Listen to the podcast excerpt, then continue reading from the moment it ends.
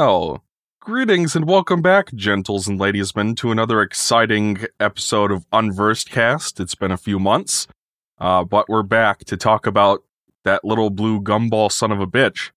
And uh, there, there have been a couple of interesting.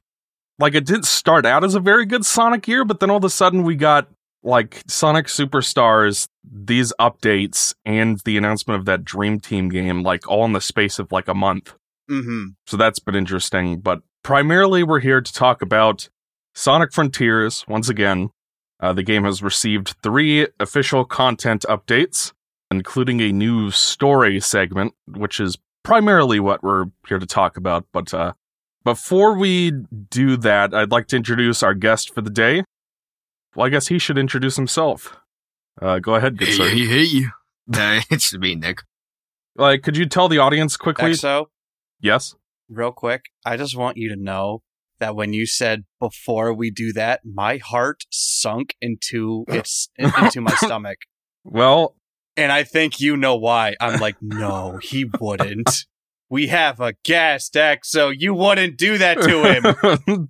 Unfortunately, the only good Sonic fan fiction I could find. Well, obviously there's Sonic World War II Dragon by what's what's his face behind Sonic High School. He made a Sonic sequel to World Sonic War High- II Dragon. Yeah, Sonic High School World War II Dragon. It's a sequel. No, but uh no. no, but yeah, I couldn't find any good fan fiction in time. And I was I was too busy replaying the game that we're going to be talking about today. So, yeah. But anyways, Nick, why don't you tell us a little bit uh, more about yourself, what you do, just so people can be familiar.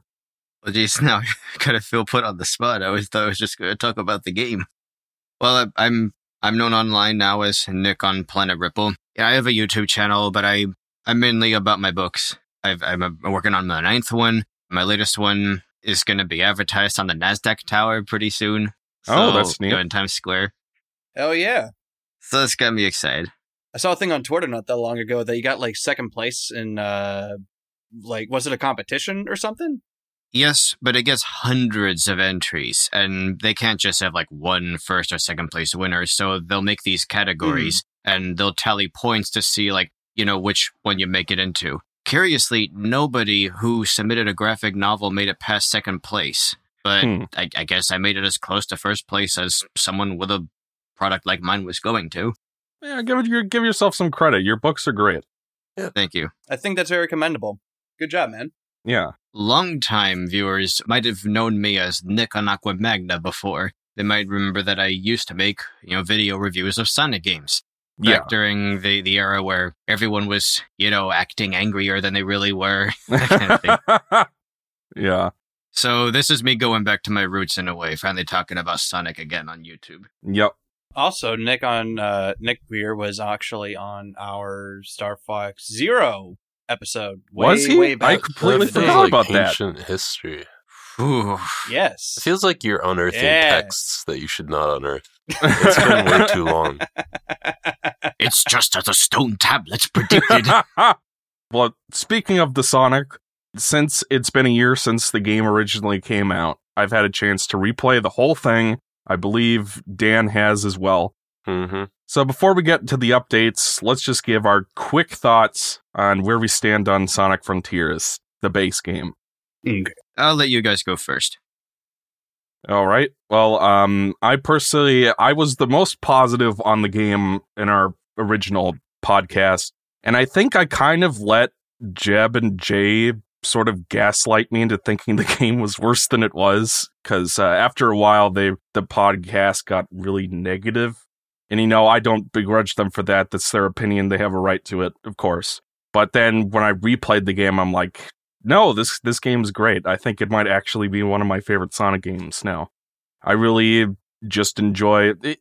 I mean, like, I wouldn't want this to become the new standard, and I think most people would agree, but as like a one off thing, as a person who loves collectathon games, I really enjoy it. Just running around collecting all the trinkets. If if there's one big criticism or one thing that got worse for me, it was the story. I think I was kind of middling on it when we did our previous podcast, but I've since had the opportunity to read the first two big IDW story arcs, the uh, Neo Metal arc and the Metal Virus arc. And after having read those, Sonic Frontiers comes off as the most boring, uneventful story possibly in the entire 3D series, honestly. There's so much nothing happening. Like, I think I was willing to give it more of a chance the first time because I thought it was going somewhere, but when I was replaying the game, I just wanted to skip every cutscene and move on. And it, it really interrupts the flow. Like, I think, Dan, when we were talking about Tears of the Kingdom, are talking about how it was kind of annoying that you want to go play the water temple, but you got to jump through a bunch of story hoops before they'll let you play it. Yeah. And there's a lot of that in Sonic Frontiers where it's like, oh, I'd like to go over to this island and start exploring, but I can't because the bridge is down. So I have to talk to Tails a bunch of times to get the thing to come Mhm. down, and then I got to do that stupid skydiving minigame. It's just, I wish that they had just left it more open. But it's also one of those things where you can quickly get through all that stuff, and there's compared to the stuff I like, there's really not that much of it. So I can But kind of get EXO, over the it. skydiving minigame brought back those death egg rings. Yeah. Isn't that cool? In 3D? They did. I'm, I'm just, I'm just horsing around. To me, that's like people, that's like people getting excited that the laser Cheerios were in Other M. the Rinkas? yeah. Yeah. I understood that reference. But yeah, that those are my thoughts on Frontiers. Still like it. hmm So who's next? What about you, Mr. King? Well, in a weird twist of fate, I decided to be as. I really, really, really wanted to understand Frontiers as much as I possibly could. Mm-hmm. So I was like, okay, I'm going to play the game again. I'm going to 100% the game. And I did do it. Oh goodness. I have, I actually don't know if I have photos of it, but I have the footage.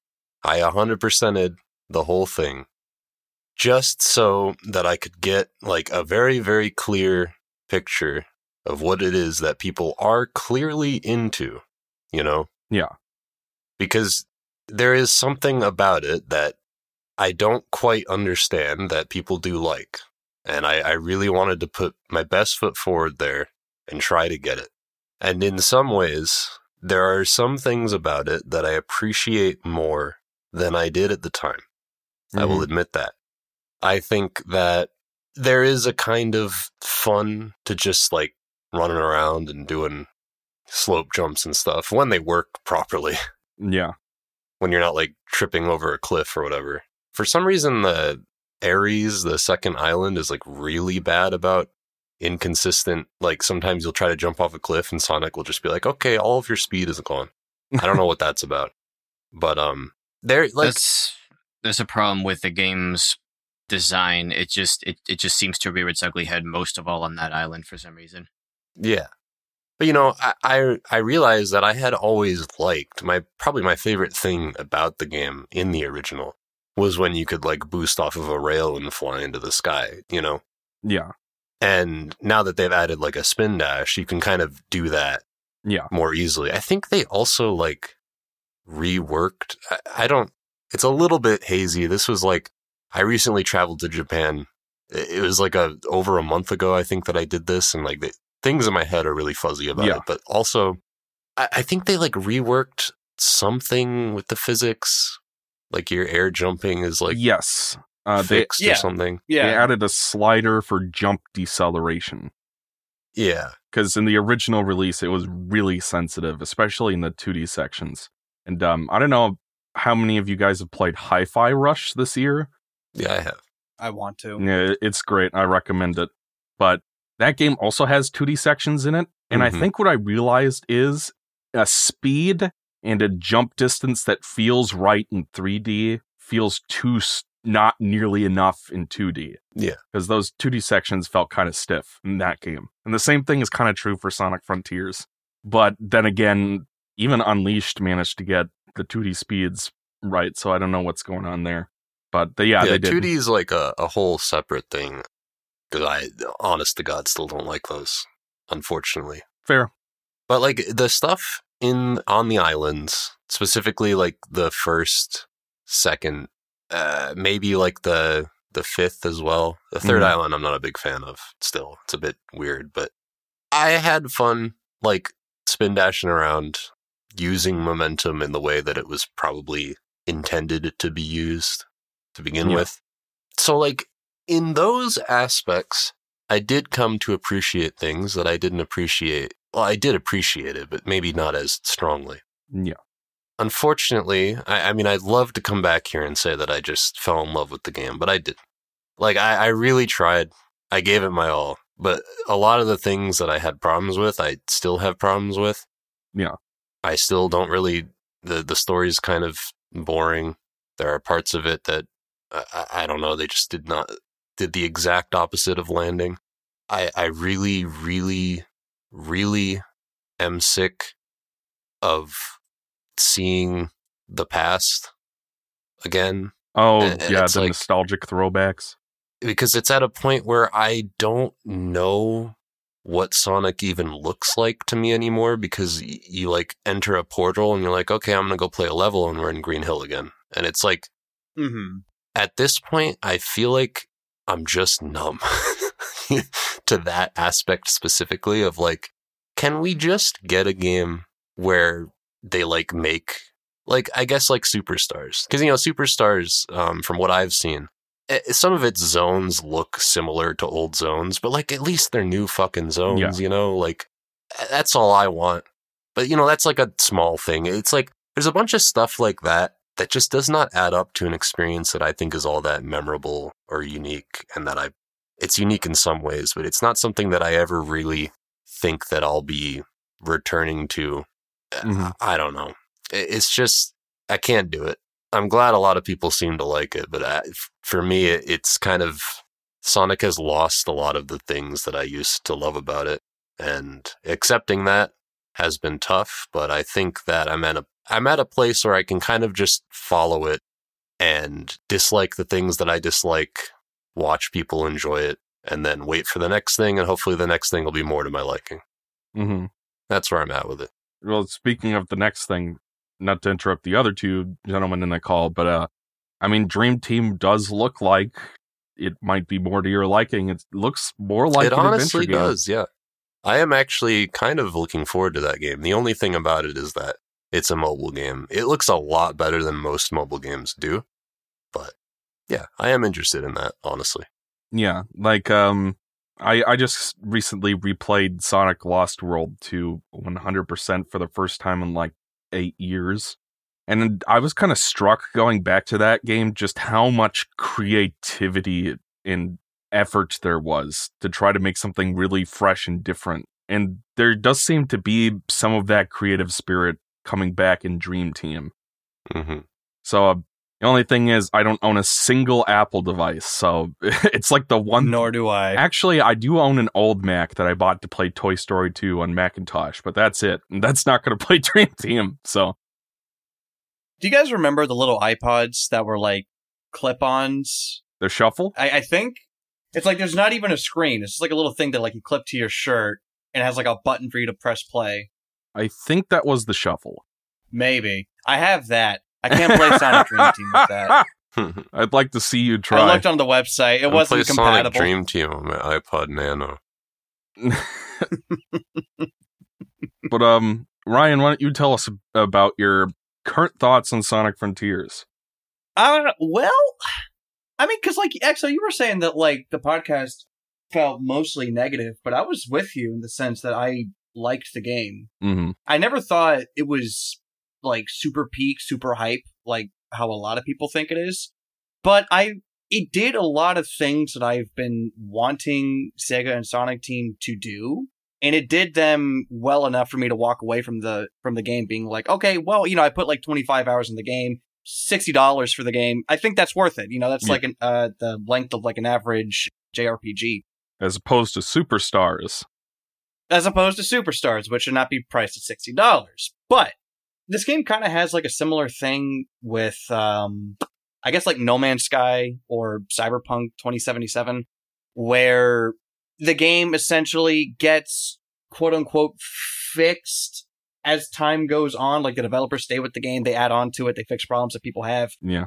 But what Sonic Frontiers has that maybe those other games didn't is like a more solid foundation. Because like with with the other two games, for example, it's like when they came out, people blasted those games to high heaven. Yeah. Whether they were broken, whether they were lacking mechanics that were promised in the pre-release, you know, whatever the case may be. It's like, you know, people didn't like those games when they first came out. Sonic Frontiers has the benefit of having people be more positive towards this game than the others. So it's already taking something that was already pretty good and just making it even better. So it's just like, you know, you're, you're adding more things to do, more things to collect. You're adding new, like the spin dash, which completely changes the game, new physics options, which completely change the game.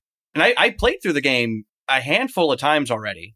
I'm also, I've, I've been working on a project for Sonic Frontiers and I, it's not going anywhere right now, but, but no, I, I still like the game quite a bit.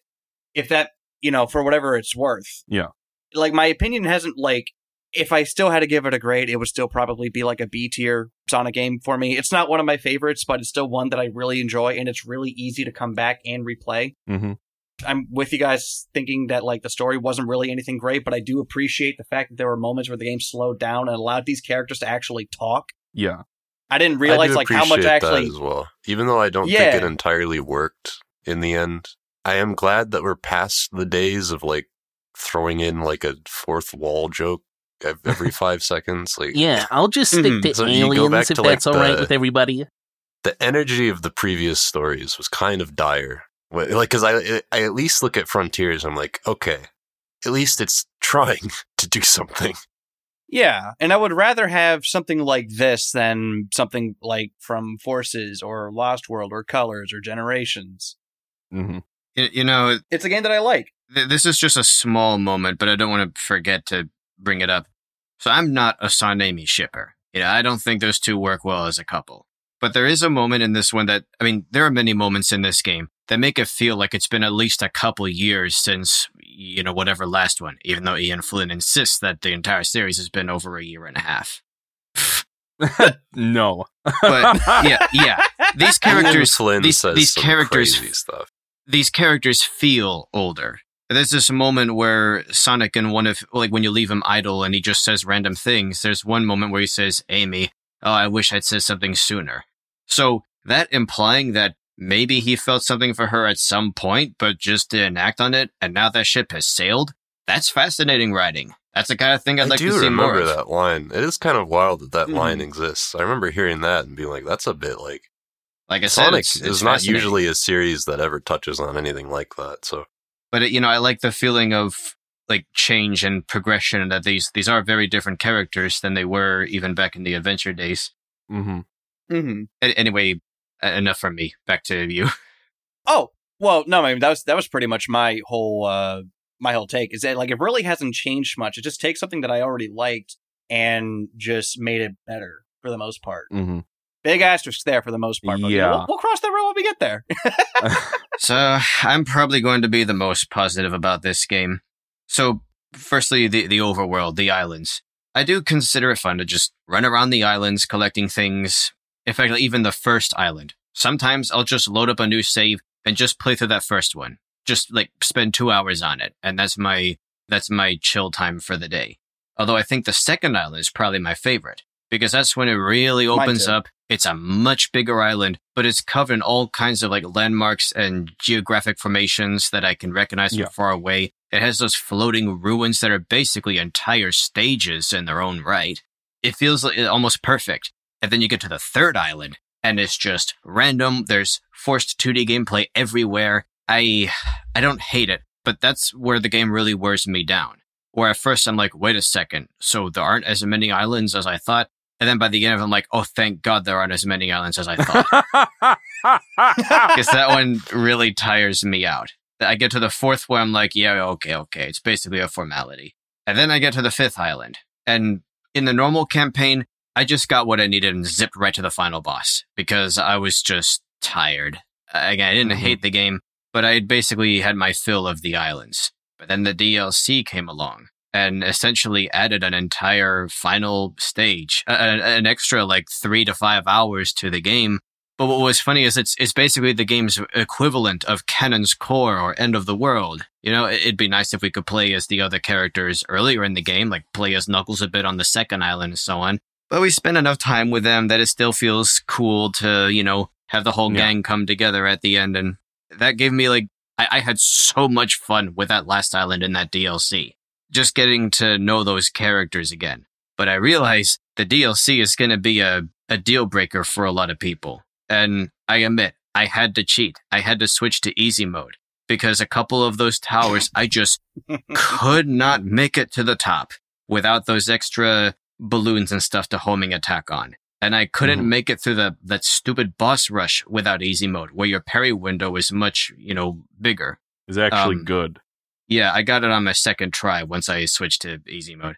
So that's a little annoying. But here's the thing. I spent most of my playtime on in that last campaign doing stuff that I liked. You know, just climbing around things and exploring and grabbing stuff and playing the mini games, just killing time basically. And I spent a comparatively very small portion of that playtime stuck on the towers of the boss rush. But most other people spend a small chunk of their playtime exploring that last island and having fun goofing around with the other characters, and most of their playtime is stuck on those parts that they end up hating.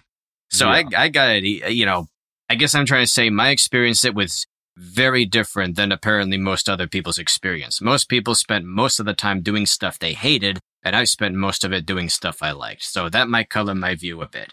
I shouldn't have to switch to easy mode to get through those last sections, Yes. but it's like the, that was their response, like, "Oh, you think this game is too easy, huh? Okay, fuck you."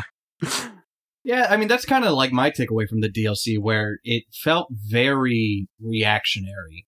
Where it's like, oh, you think the game's too easy, so we're just going to make all the bosses be super, super hard. Oh, you didn't like the tower section? We'll do it again. Like from the fourth island, you got to do that shit again. Except no 2D or or like no safety net, no nothing. You fall down, get fucked. Yeah. Oh Oh, you don't like the parry? Well, here's the perfect parry. Eat shit. oh, okay. anyway, I will say this game essentially restored my hope for Sonic because it brought back so many things that Sega hasn't touched in a long time. It feels like nature is healing from the damage done not by Sonic 06 itself, but by Sonic 06's reception. You know, the, the the way people lambasted that game, I think we may have gone a little overboard because Sonic Team and Sega took away all the wrong lessons from that. They thought the adventure formula itself was the problem. So they walked away from that game going like, okay, no other playable characters, no more cringy rock music, no more somewhat serious try-hard story, no more fully 3D stages, no more adventurous controls. None of that shit. Never again. And then they have Crisis City and Sonic Generations for some reason. but it's like they were so terrified of possibly making another game that felt like Sonic Adventure because it might remind people of Sonic 06. It doesn't help that every time a new game is teased, some obnoxious interviewer would go up to a developer like, "Hey, so um, is this game, this new game, going to be anything like that dumpster fire Sonic 06?"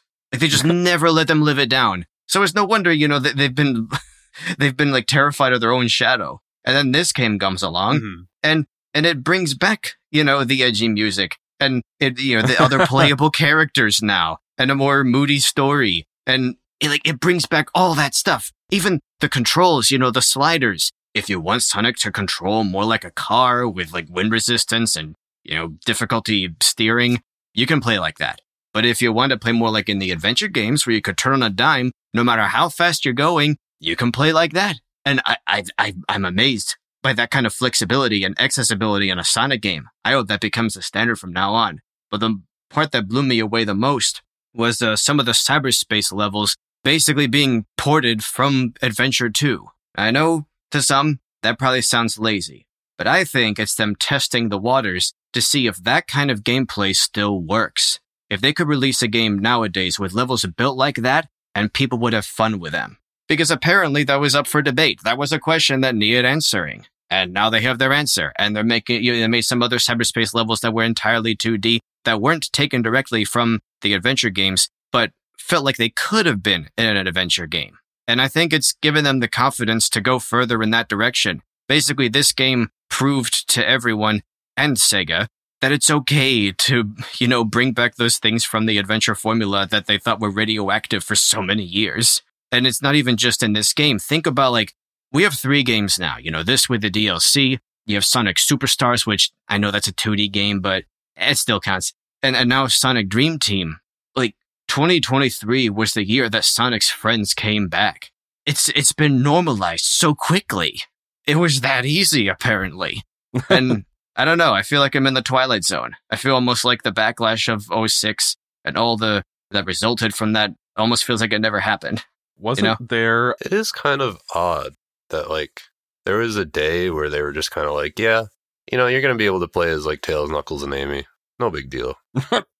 and then then they just kind of dropped it for free, and I was like, I think they just they realized that all the stuff they were cutting out of these games were things that people actually liked about the adventure games, the early 3D Sonic games. And again, this game proved that those things still work. I see this game as Yeah. like a, Hmm. a testing ground for those. And I feel like whatever they, they make next is going to be tightened up and it's just going to, you know, have more of that stuff that people liked about this game. They're listening to feedback and the general positive sentiment I've seen from people for this game has been like, yeah, okay, there, there are some things that are kind of wonky, but here are the things I like. Do more of that. And it sounds like they're listening. We can only hope. I, w- I was gonna say, wasn't the marketing for Sonic Four Episode One like this really toxic? Here are all the Really Sonic friends who one. aren't gonna be in Sonic Four. it was. Yeah, I remember that. it was a different time. Yeah. Anyway, And then, and then, you know, flash forward a few years later when uh, the Sonic 2 movie comes out, and then you have people losing their fucking minds when Shadow's in the post credits uh, shot or whatever. How It's like, no, it's it's not that. Uh, you know, people still give a shit. So uh, please, let's not pretend that they don't. how crazy is it that the Olive Garden guy was the gun commander the whole time?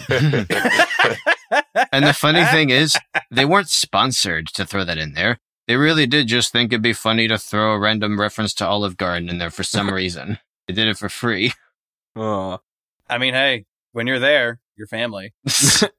okay, but but look, I, I know I Speaking of probably which, this podcast is sponsored by Olive Garden. I know I hmm. probably sound like an apologist for a, a shitty Sonic game, but I'm I'm trying to say like you know try to understand why people like me appreciate it so much because it, it brought back you know at least some of the adventure formula. It did things that I thought Mhm. Sonic would never do again, and it pulled them off. It showed how easy it is.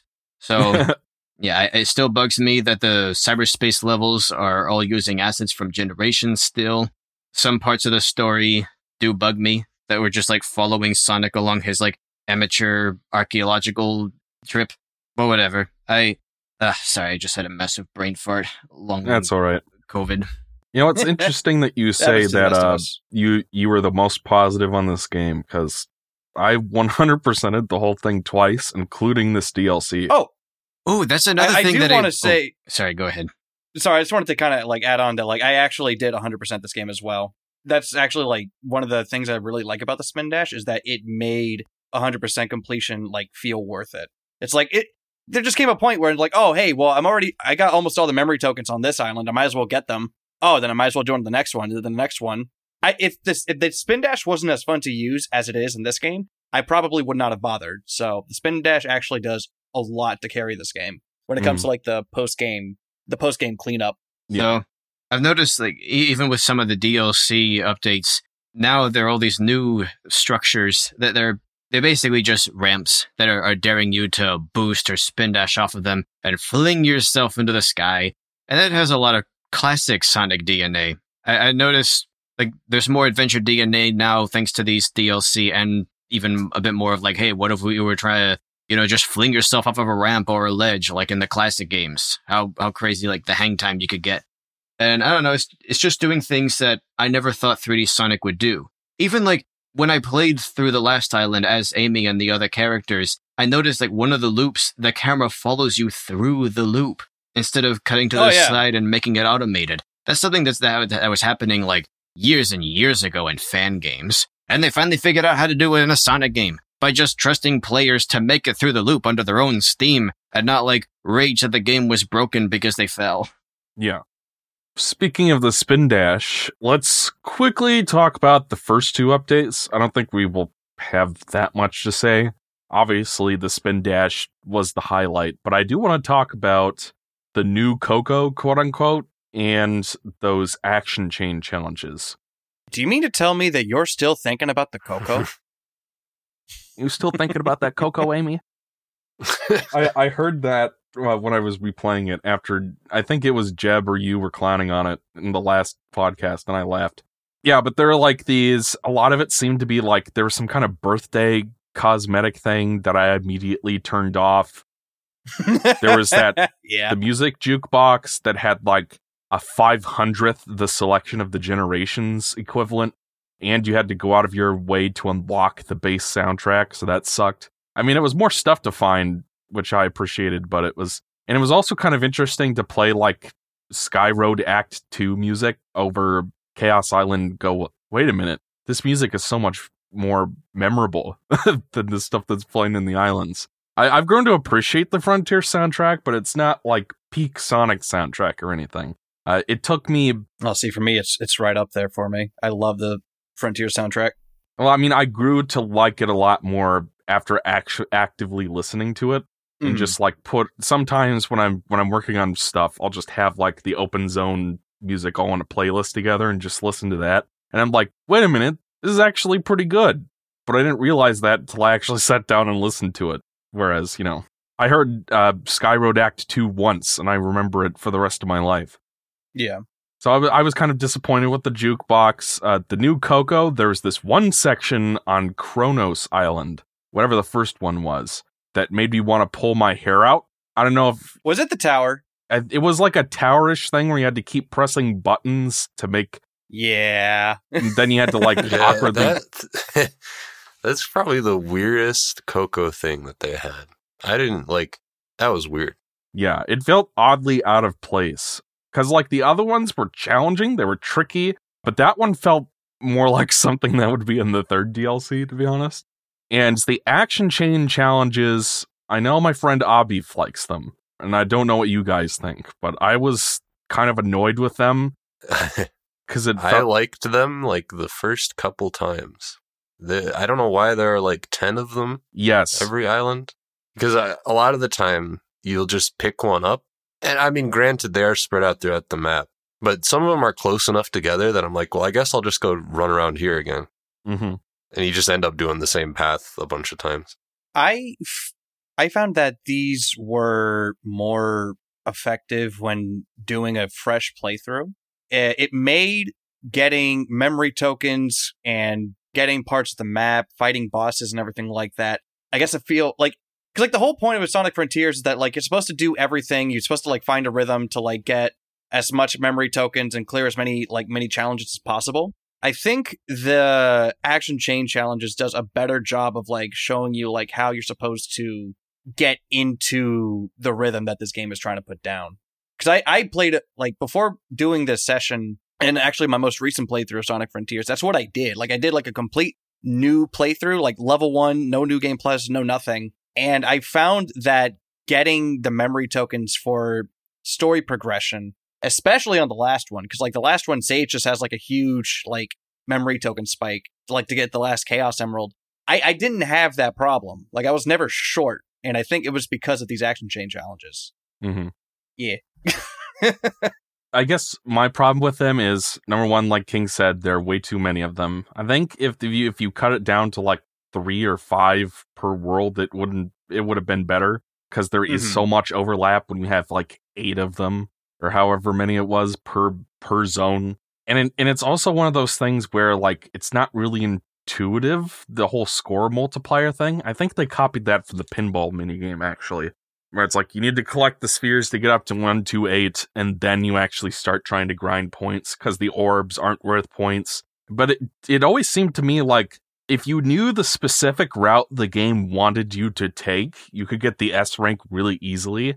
But if you don't know the specific route like most people will then it's just kind of like okay i have no idea what i did wrong because it's like I feel like with most of the previous Sonic games nowadays, they're better about giving you specific feedback about what you need to do for the next rank. But even before that, in like Adventure 2 and Heroes, there was usually like a sense of like, okay, if I hadn't taken that hit earlier, I mo- might have been able to finish the level slightly faster. Or if I hadn't gotten hit while I had locked down to nine guys tails, then I would have gotten that extra perfect bonus, and that might be enough.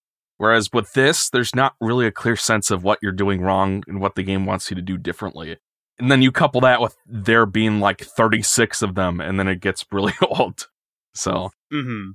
Well, the thing that that bothered me uh, with these is that, like, let's say if you get the S rank and you, you know, like you clear an action chain challenge, you get the S rank, it just plops you back to where that challenge was. So it's like, oh, so I made like all this progress. I cleared like so many, like I cleared so many challenges and everything like that, and it's still saved, like it still carries over, but it just plops you, like you just you can turn sent that off in the way, menu. way- What happened? You can turn that off in the menu. Well, son of a bitch. It's actually very useful. well, then there's a new pro. because I, I did I took a different approach from you where I basically I did all the memory tokens first and then I went back for the action chain challenges. I didn't really think to try to do Mhm. them together. And in that case, having it reset is actually very useful because if you screw up and get an A rank, you can just start over right away. Yeah. But I, I'm I'm fairly certain there's an option in the menu to turn off that teleportation thing. If I'm wrong, well, you guys know what I'm going to edit in. So, but yeah, like uh, King, Nick, any other thoughts on the first two DLCs?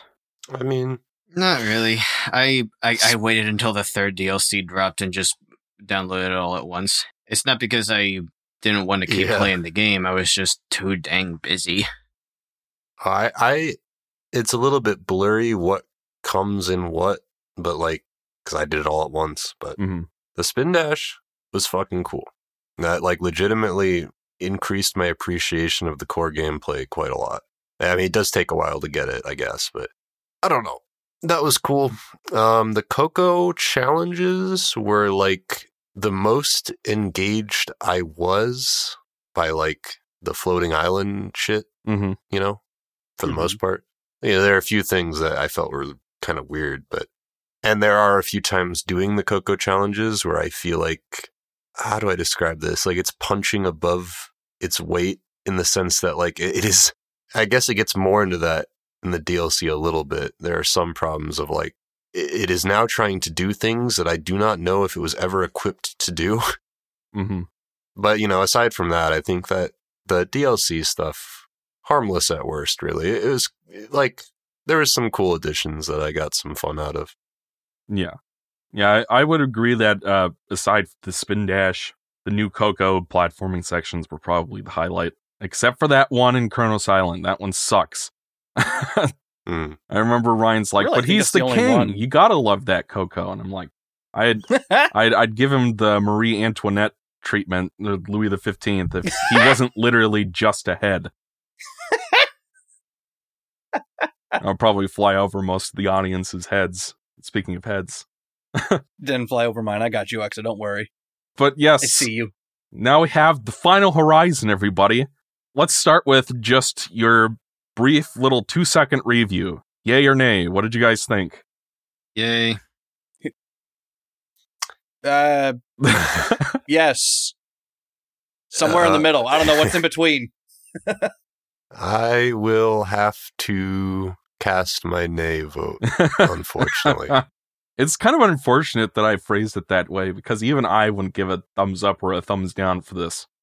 Yeah, I mean, I'm not like I, I wouldn't say I like hate it, but I also I don't know. I don't think I like it. Yeah, I, I just I just I- had a blast, you know, climbing around as Knuckles and flying and shooting things as Tails and yeah, doing basic platforming stuff as Amy. I, I guess look, it needs to be stated again. This is monumental. This brought Sonic's Friends back in 3D. And I really needed to sink in with people how crazy and incredible that is. Because we went all these years with Yeah. that being a line Sega wouldn't Uh. cross. Because for some reason, it was, again, it was up for debate if that kind of gameplay could still work. You know, if, if that could still be done. And here I with this game, they just admit went for it. That like being able to play as these characters again is pretty damn cool, and it is something that we Mhm. have not had in 3D for a very long time. 17 years. Theoretically, it is very cool. but I, I, oh, I'm sorry. I, I thought you were done, King. Go ahead. No, I mean, I mean, I'm not done, but like for now, that is my my review. no, because I, I was, I was also like when I was playing this for the first time. Like there was a moment when I was playing as each of these characters where I thought, "Huh, it really has been a while since we've played as like actual like Knuckles and Tails and Amy. Like you know, eh, we got the the Sonic and the Black Knight where he plays like more fantastical versions of like Shadow, Blaze, and Knuckles. But I don't really know if that counts I mean, in the- a game that isn't sto- a spin-off series.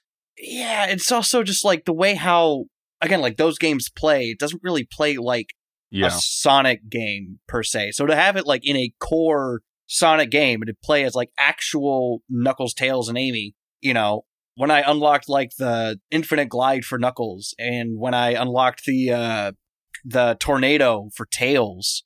I don't know. Like, listen, I I have some things to say about like how they actually handled the playable characters here. Yes. But I did have that moment where I'm like, holy shit, we fucking back. I had that moment for a second. It was there. the boys are back in town.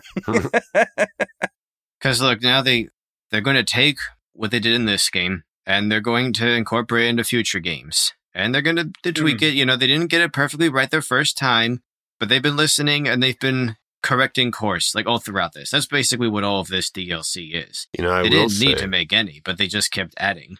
I will say that when I remember when I finished Frontiers and we were we were talking about this is when I finished it for the first time. Yeah. I was talking with people about how like, you know, maybe they'll take this formula into the future, but I wasn't really sure because we've seen this song and dance before. the fact World.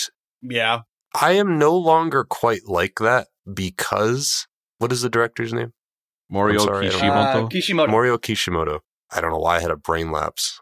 He is so religiously into fan feedback that I am now no longer unsure about the future in terms of like he he is probably going to make damn sure that they this is going to be a thing that they do again. So in that regard, Mhm. um, I have completely changed my mind. I am no longer unsure. He is he is most certainly going to listen to fan feedback because that's what he was doing for like the past uh, year. yeah. So I'm not unsure about that anymore. I mean, even the entire extra final boss, you know, where you fight Supreme possessed by the end, that was basically there because people weren't satisfied with that Ikaruga final boss. And Mhm. good on them for that. You know, speaking of the witch and King, you know where I'm going with this. Is isn't it bizarre that there are two games in recent memory that inexplicably end in an Ikaruga clone? Yeah. What game Yeah. ends in an Ikaruga clone? that well, I you have not played? finished it yet, so I don't want to spoil it for you. But it came out this year. Oh. oh. You know, this is Oh, just a bit of a side thing, but it kind of astounds me that that there hasn't been another Sonic anime since Sonic X, almost 20 years ago. Even as the games become increasingly anime-like, you know, with the with the crazy boss fights and just like all the moves that Super Sonic does. It's like they they tried it with the OVA, they tried it one more time with Sonic X, and then they just never did it again. You know, they they had Sonic Boom, which was basically Seinfeld, and then they, they have the new series, which it's it's all right, but it's like, why does It's everything have to be CG? Mm. I Well, guess even- Exo. What about like what's your quick take on uh the Oh, final God. expansion? Um, Like how, how do we how do we want to unpack this? Because there's a Yeah, lot. how to do we unpack. broach Where do the we All right, subject? start? all right. Here's my biggest problem with it. So, look, people have complained that the parry is too easy. That you can just hold it down without any timing or whatever. I'll be frank, there's a reason I don't play games like Devil May Cry much or other hack and slashes. I just can't get the hang of parrying. It is so freaking stressful that it ruins those types of games for me. So I'm glad that, you know, the parrying is so easy and so abusable in this game because Sure, that yeah. means, you know, I can play it and it's it's why I'm glad that you know the combat isn't too complicated and doesn't have like juggling and stuff because I I don't want to spend a long time beating up any one thing in a Sonic game. I want to just hit it a few times and move on. yeah. Same issue that I have with the bosses in Sonic Superstars is they have these Simon Says waiting games where you gotta mm-hmm. you, know, you gotta let them take their turn, and then you can take your turn and hit them once, maybe two times, because people thought it was some kind of a problem that you could just finish a boss fight in 10 seconds in the classic games. Similarly, like if they are gonna add some kind of like combat to, you know, a Sonic game, I don't want it to be terribly complex because I don't want it to slow the gameplay down. So, so anyway, look, um, I guess what I'm saying is I'm glad they didn't get lost in the sauce. I'm glad that, you know, they didn't end up becoming like the only thing Sonic Frontiers was about. It's basically just there to add a little extra flavor. Yeah. That Mhm. said, they let you go through the entire game coasting on not having to learn how to properly parry. And then with the boss rush, they demand that now suddenly you know how to do it perfectly without telling Yeah. you that easy Oh mode God. makes it easy, Uh, and a makes lot it of more those generous. those animations were not built for a perfect parry. Let me tell you that. yeah. They are not. They are some of the most unintuitive animations to block that I have seen Yeah. They were not quite built some time. for the player to time them within 0.5 seconds. They just weren't. I didn't get a chance to answer Ryan's question. Against my better judgment, I think I'm going to have to say I liked it for the most part, but that comes with about 15,000 caveats. the first time I played it, I think I hated it. So here here's was like my basic first impressions, right? You start out as Amy, then immediately near you there is this map challenge thing where you have to raise these towers and then you have to go through those stupid blue rings in a specific order, but it's not clear what that order is because they don't have proper ASF for it. And then there's like a wall climbing section nearby, and I couldn't figure out how to climb the wall. Then eventually I learned Amy can't climb walls at all. So I don't know why that's immediately at the start of the game. There is this one map challenge that made nearly made me lose my fucking mind. I don't know if you guys know which one it is. It's the one we have to hit the ball into the circular rings near like three holes in the ground. And I swear to God, I didn't know I didn't know it was possible to make a ball puzzle worse than Dusty Desert, but they managed to hmm. do it. yeah, I played those ones as tails. I basically had to cheat and like throw a wrench at one just because that's a faster way to see which way it'll go. And then when I felt confident enough to jump into it, then I it's it's so finicky. Because it's not just aiming it left to right. You also have to hit it from the right height and Yes. with the right uh, force so that it doesn't go like above the rings or you know, past them. And then also immediately near where Amy starts, there's like an Elder Koco with like a headdress that you can walk up to, but you can't interact with him. And there's not really indication as to why you can't interact with him or what he's supposed to be for.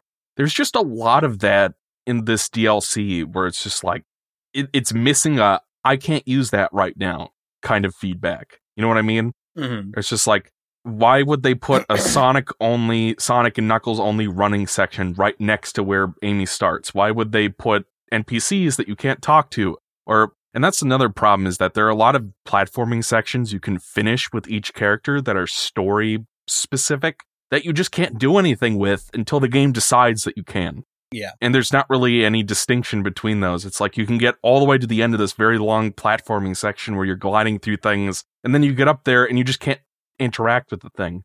And then there's the cyberspace levels, which we will talk about much more later. I have things to say. I do too. There's just, it just felt like the thing wasn't. the variance in tonality of your two voices there. oh my god! And then there was the the fucking boss rush made me want to The peel my Koco. scrotum off. It was just the worst thing I've ever. Okay, it that was my first playthrough, and then I got to the final boss, and by that point, I was just sick of it and wanted to get it over with. And that's when I suggested that we do this podcast in the first place because I wanted to vent. But since it had been a while since King went off to Japan, and we he was there for a month, it had been a while, so I'm like, okay, I'll sit down and play this for a little bit just to refresh my memory. And I don't know, since I already played it vanilla, this time I'll play it with mods. I got a mod that fixes Knuckles. We'll talk about that. And I got a mod that expands the perfect parry two seconds. And I turned off all the delay animations for all the other characters. I played through the whole thing again, and I think what I realized on the second playthrough is that the open zone stuff is actually pretty good for the most part. Like, like, the ac- oh, some of the Tails platforming sections were some of the most inventive things I've I've seen in a Sonic game. yeah, Like, really pushing the limits of what is possible, you know, with characters like these. And then you could just skip all of it with this plane. Yes, it, you can do that for for Knuckles as well. Like if you get up high enough, you can just f- glide over to stuff, Or you could just use the infinite jump glitch. which I did not find. So I did not use that. Oh, yeah, no, I, I use that for a lot. and um, there's also a cheat in the Hedgemod Manager that lets you switch characters with a button combination, which is also pretty useful. So you don't have to walk all the way back to Master King Koco just to switch characters and grab the one thing you missed. So it's like when I used mods to fix all of the problems that the designers shouldn't have left in the final game, it was pretty good. but by default, it was kind of a pain in the butt, and we can get more detail of it now. Let's talk about the characters, like how they play and stuff. The characters are kind of like they kind of are emblematic of like the problem that I have with the DLC as a whole, or with the Final Horizon as a whole. Mm-hmm. And it is nice to have it. It is nice that they put in the effort to try to shake things up and to try to give us a more satisfying conclusion. But ultimately, I kind of walked away from this after I beat it, and I played through this twice, and I'm still wondering what exactly the point was. It ultimately it feels kind of inconsequential because we don't really ever learn anything new in the main playthrough. Like, you know, there's a lot of like optional stuff where you could run up to Eggman in the overworld and Amy could be like, Eggman, tell me about these rocks. Why are they stacked like this? And the Eggman, you know, Eggman will tell you, oh, well, you see, the ancients like to stack rocks as a, as a form of contest and blah, blah, blah, blah, blah. It's like, you know, it's a lot of exposition. Somehow they kept standing for 10,000 years. Yeah. But like ultimately, like if you look at the way how these two games end, the DLC ends with Eggman standing on the o- like standing by the ocean, watching the the meteorites fall throughout the atmosphere, and Sage is there. So oh, cool, Sage is alive. And then you watch the ending for the original game where Eggman is alone, but then he brings Sage back to life anyways. Yeah, Like they both kind of end the same way. It's just how they get there is slightly well, that's the different. thing. That's the thing. In the new campaign, the other characters are all more active. You know, they, Mhm. it's not just Sonic wailing on the final boss for a little bit and then Sage sacrificing herself. And this is where I'm conflicted because there are some things about the vanilla campaign that I prefer, and I wish there'd be some way to like merge my favorite parts of both of them. But I do Mhm. think the new campaign was worth it because I think thematically it, it works to have you know Sonic's friends jump in to help out and for Eggman to have the giant gun and all that. I, I think it's great. for Eggman Yeah, to yeah. actually do something material to the conclusion of the story. which felt It good. ties every it, it ties everything together. Even like having more context for you know the ancients and getting to talk to some of them and Yes, getting some closure for them too. So much that was like left out of the vanilla game. Now we have the answers for it. They don't have to make like an entire second game to explain it all. yes. Yeah. I guess I just wish that they did more with it because I kind of felt like as if a lot of it just kind of felt like exposition as opposed to like actually finding out like what these things mean organically. Well, that's actually a a big problem that I have with Frontiers as a whole that is only exacerbated by the DLC is that Mm. a, a vast majority of the story content is people kind of just standing there Yeah. talking to each other. And Yeah. you could you could levy that complaint against a lot of Sonic games, but even in the ones where that happens sometimes because you know inevitably a story there are going to be points at which two characters are standing there talking to each other. It's just Yeah. going to happen, you know. But like the frequency with which this happens in Frontiers makes it so so hard to be like actively engaged in what's going on because Yes. and this is like this is part of the reason why when I replayed the game, there were a lot of cutscenes that I just kind of skipped because I would start the cutscene and I would realize that it's like Boring Sonic's asking Knuckles about like what what that hill over there looks like, and I'm like, okay, well, I don't really, I don't really know what's Unfortunately, going like- on, or like, unfortunately, this is why, like most of other recent games where characters stand around talking a lot, they also constantly gesticulate and pantomime the things they're saying. You know, they're always waving their hands around. And it's because like the people animating the cutscenes are kind of bored because they got nothing to do, so they added all that flourish. In this game, they did not. So you do Yeah, have the characters just standing around. That's another thing too, is that animation wise, and in terms of like, th- this ties into other issues that I have with the game generally, but like in terms of like style and how the game looks, it just is not doing these cutscenes any favors. Yeah. That The animations are nothing special. yeah, A- and it's like it's hard, really hard for me to get invested in a lot of the cool stuff that does admittedly happen. Like when it gets to the point where there are cool things being shown to me, it is a little bit like it's hard for me to get fully invested in that because like at the end of this DLC there there's some kind of theoretically cool shit happening, but it looks it looks like shit if I'm going to be frank. and But you're not eh, Frank. You're Dan. Well, Frank doesn't count. and and I guess that like in a large sense is why my I don't really have the same kind of hype that a lot of people are bringing to the table. I wish I did, but in mm-hmm. that the, to like bring it back to the characters, which I'm attempting to do, they are theoretically very interesting to me, but because they exist in a space where like I'm not having a lot of fun with the level design that they are interacting with, it, it, it kind of feels to me like how you how one appreciates. You know, there are a lot of proof of concept. You know the things where like people will make an engine for Yeah. a Sonic game, and you can see Sonic and Shadow running around like a test field. Mm, yeah. Like I, there was one that was like the one that I think Sonic Omens uses, maybe where What you can play as Sonic and Shadow in a boost thing. I think it's like the Infinity Engine or something. I don't know what you're talking about. Yes, the Infinity Engine is what I'm talking about. Yeah, yeah. it feels kind of like that in the sense of like you watch a video like that and you're kind of like, oh, that looks really cool. Shadow has some cool like air animations or whatever. You know, like there are a lot of things there that are theoretically very interesting. And I feel that way about how the characters play, where like Tails has his tornado fly and shit. And like for some reason he throws wrenches. I don't know what the obsession with that, where that stemmed from or where that was originated. I, I will take it over dummy ring bombs. Yeah. At least it Eh, makes whatever. sense. I mean, I I don't like either of them, but you know, whatever. the tail swipe was better than both of them. Yes. Yes. Anyway, th- there's stuff like that, and like Knuckles has a drill dive, I think, right?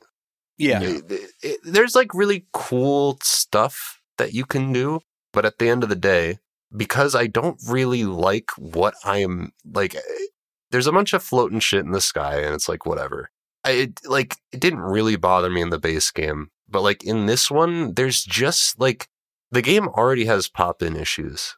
And Oh, yeah. when I'm flying Yeah. around, when I'm flying around as Knuckles, trying to find something to interact with, and I see, I am like something pops into the screen, but then like a million things pop in with it, and I don't really know what to do with that information Where to especially start? because when you like you like reach a tower right and then you climb to the top you get like a, a strength seed and then once you do that you're kind of like well why the fuck did i just do that like I- there's like Why a did lot I of beat the shit out of clashing- that Koco. yeah like there's a lot of clashing interests and so it ultimately ends up feeling like i'm just kind of on a deserted island playing around with tails knuckles and amy like Yeah, and I you don't know, know. to kind of to kind of add on to what you're saying too is that like it was already kind of distracting. Like the popping was pretty distracting in the base game, but then with the DLC, when you have like platforming challenges for so many characters and they all just pop in all at once, and like the challenges themselves, like so many of them are just like cluttered and janky, and it just it doesn't feel Well, so, well, first of all, you have to figure out whether the character you're using can even interact with it, like Exo was saying, yeah. yeah. because they are color coded sometimes. But it's like uh, it is a little confusing sometimes where some of these platforming challenges will even lead, and some of them actually blend into other ones. There was a time that I was trying to climb a tower, and one of its segments like is connected to this random platforming section. So as I was climbing the tower, it, it like veered me off, and I thought I was still climbing the tower, but eventually I just ended up some fuck all elsewhere. It- it- it's like there's just a problem with like investment for me when there is so much shit floating around. I don't really know what the point of doing it all is, and very rarely do I find myself having the the same sense of like raw fun that I had with Sonic fucking around in like the first couple Mhm. islands. You know, It's If funny also- because uh, oh, go ahead.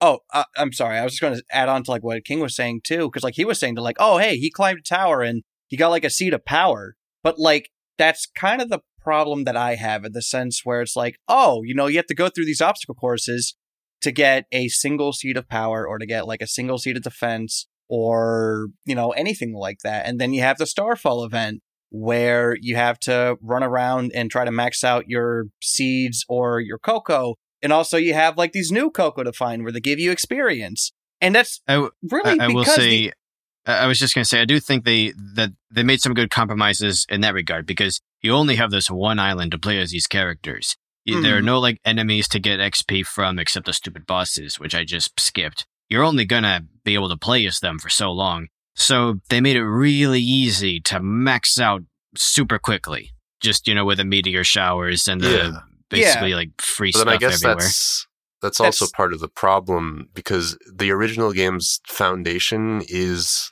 the platforming sections are bridged together by memory tokens and shit like that. And the problem when memory this, tokens are no longer part of the equation, yeah, lead into Ryan's point. it is essentially what you're doing the entire time that you're playing as these characters you're playing catch up it's like even even when you first get like you first get your hands on these new characters it's like you know i remember like opening up the the skill tree and at first being impressed i'm like oh wow i thought there was only going to be like two or three attacks that they would have but like it looks pretty expansive but then it, it dawns on you oh wait a minute you can't even stomp you can't Yup. even parry you don't even have your basic attacks.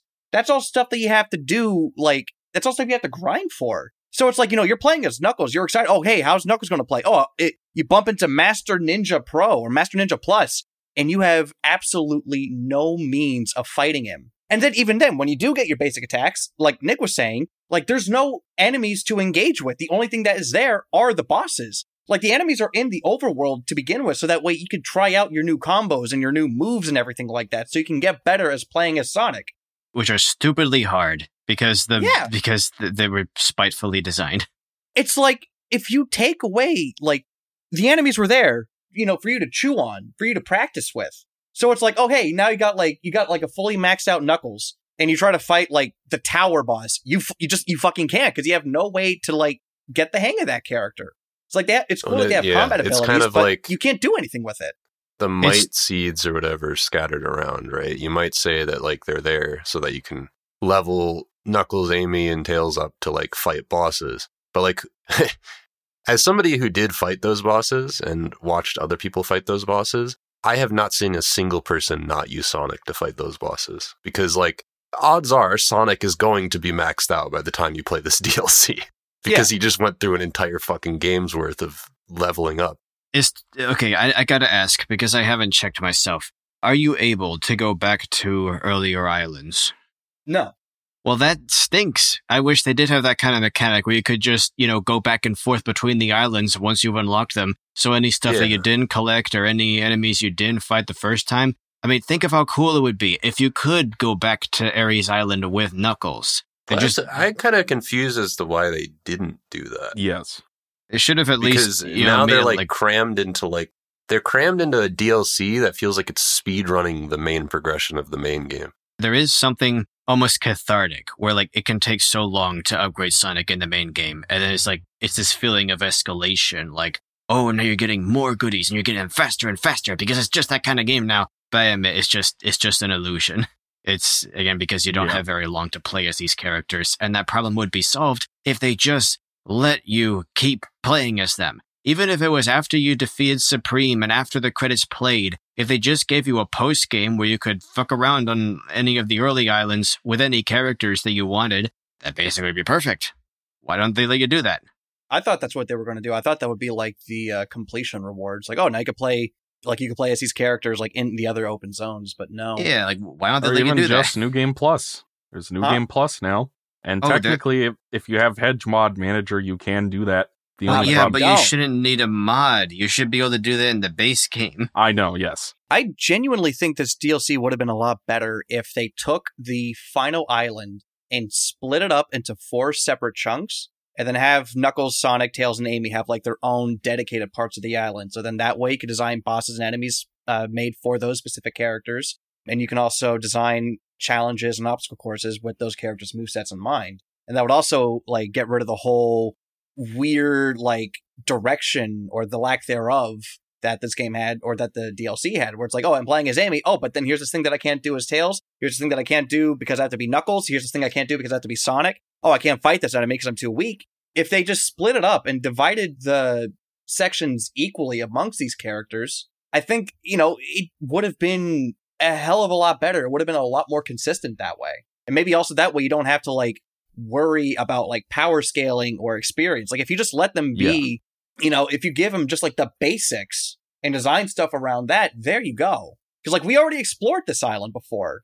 Like we already explored it in the base game. So like we already kind of know what to expect. And it's like it's not like as if the layout is drastically different. It's pretty much the same. It's just that there's more junk all over the place. That's really it. I do want to, on that note, agree with Nick that by the time you get to Ouranos Island in the base game, it just kind of feels like a formality before the final boss because there's not even the token story progression of the other islands, really. Yeah. So, like, I'm going to slightly disagree with who whoever I can't remember. I think it was you, Ryan, and say that Wow. I prefer this ending uh, to the original one because it does have sort of that Cannon's Core flavor going on. And because the problem with the base game is the other characters spend the entire game coming to unmotivated epiphanies about themselves because they were trapped in a red balloon for five minutes. And then they don't really do anything except pull off a Deus Ex Machina to save Sonic. Yeah. They held hands and wished upon a star. Yeah. So like with this, I, it feels like a much better payoff to the earlier scenes with those characters because they actually get to fucking do something. Hmm. Yeah. I, I I agree with you on like on paper, it's like on paper it should work, but in practice, like in terms of like what they actually ended up doing, it's like I think I would rather play through uh, the final island as like in the base game than I would with this. Like if this was the like the end game, like if this was an expansion, like this is how Sonic Frontiers actually ended, I would probably not be as favorable towards it. But the fact that this is like something Eh. you can like an optional thing that you can do, I'm not really so much like that bothered by it existing because like if I don't want to do it, I don't have to do it. I will say, You with know? it being there, I do I do enjoy it. Like I said, when I played the base game, I basically skipped the last island. I just Mhm. got the last collectibles I needed uh, fishing with Big, and then I ended the game because I felt like I'd seen everything the game had to offer already. And that's why I was so excited by, you know, seeing the rest of the gang and getting all these new weird ass platforming, like floating block in the sky sections because it was it was something more to do. It's it's like okay, now it feels like this island has a point of being here. It just it, again, it just gave me something to do. That's why hmm. I I do enjoy it. Yeah, Yeah. it's not. It's also know, maybe like that's just me. I mean, it's not also like I understand the why. Like I get it. It's just not something that I like. It's just not something that I enjoyed. Like if they can go back to the drawing board, like they could like look at this and be like, okay, what worked, what didn't, and apply this to the next game. Sure. And in that sense, I think it would work better. But I think like just what we have here, for me, anyways, it didn't. It didn't make the cut. I didn't really care for it. what- Understandable. Uh, what else is there to say about the playable characters, though? Does anyone else have anything to say? I, I do want to talk about like the physical controls for each of them because I have some gripes. But before we do, I did want to say when we originally did our Frontiers episode, I think we were all pretty lukewarm on Amy and her involvement in the story because like she doesn't have a crush on Sonic anymore, and that was basically her. Well, if she does, she doesn't really mention it ever. So it just The seemed like tarot she was. cards are a personality trait now. Yeah, Well, again, it wasn't even necessarily so much that she had a crush on Sonic. It was also just the fact that she didn't take shit from anybody. It's like she could be both like super nice and also like unhinged at the same time. Yeah. You know, and that's kind of like the part of the whole character design. It's like, oh, she's cutesy and dootsy, and also she has a giant fucking hammer. She knows how to use it. yeah. You know? So, what I wanted to say was having read the IDW comics now, not like not like the whole thing, but a decent chunk of them, and having seen how they present her in this DLC, I think I get what they're going for a lot more.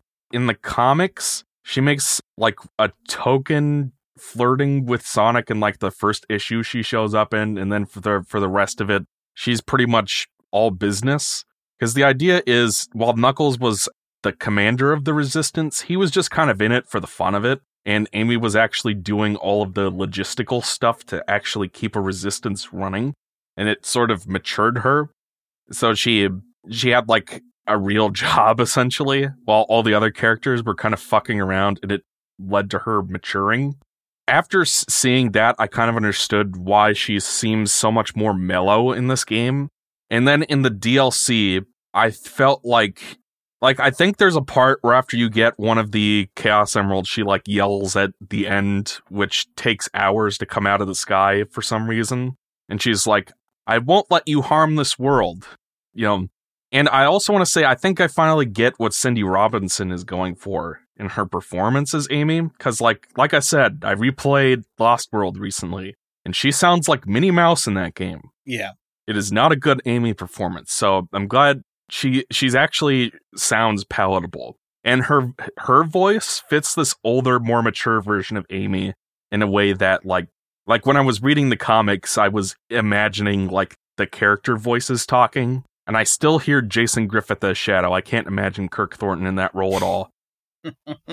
But I, it was Cindy Robinson's voice that I was hearing, and it works for that version of the character. And Amy Palant or whoever Jennifer Douillard just don't work for this older version of Amy, who's a little bit more mature, you know.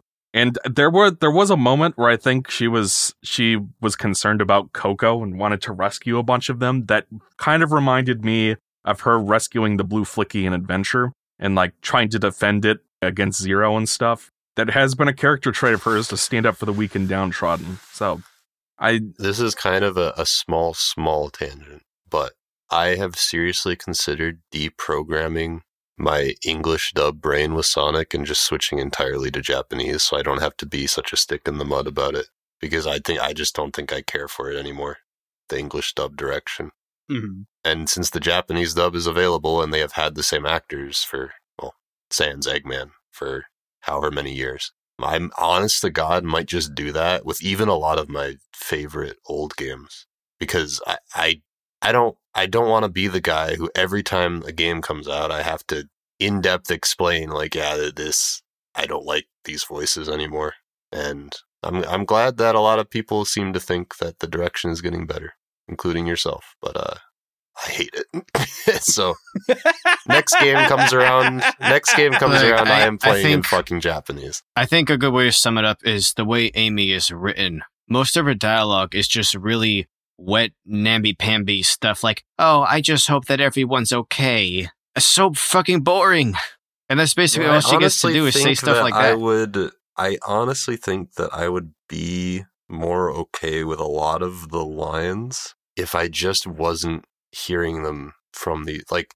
And it, it is so hard to have voice actor discussions because like you have to be honest, but you know the obviously people are saying these lines and it, it's like I mean to a certain extent, you know, people make games, people make you're always talking about something that somebody created. And it's like I really, really try my best not to come off like an asshole, but I just I don't like her performance. I don't really like most of these characters' performances. I think Tails is all right, but I think I, I've just come to a place where at this point I'm gonna have to switch to the Japanese stuff because I can't it's, do it under- anymore. it's understandable.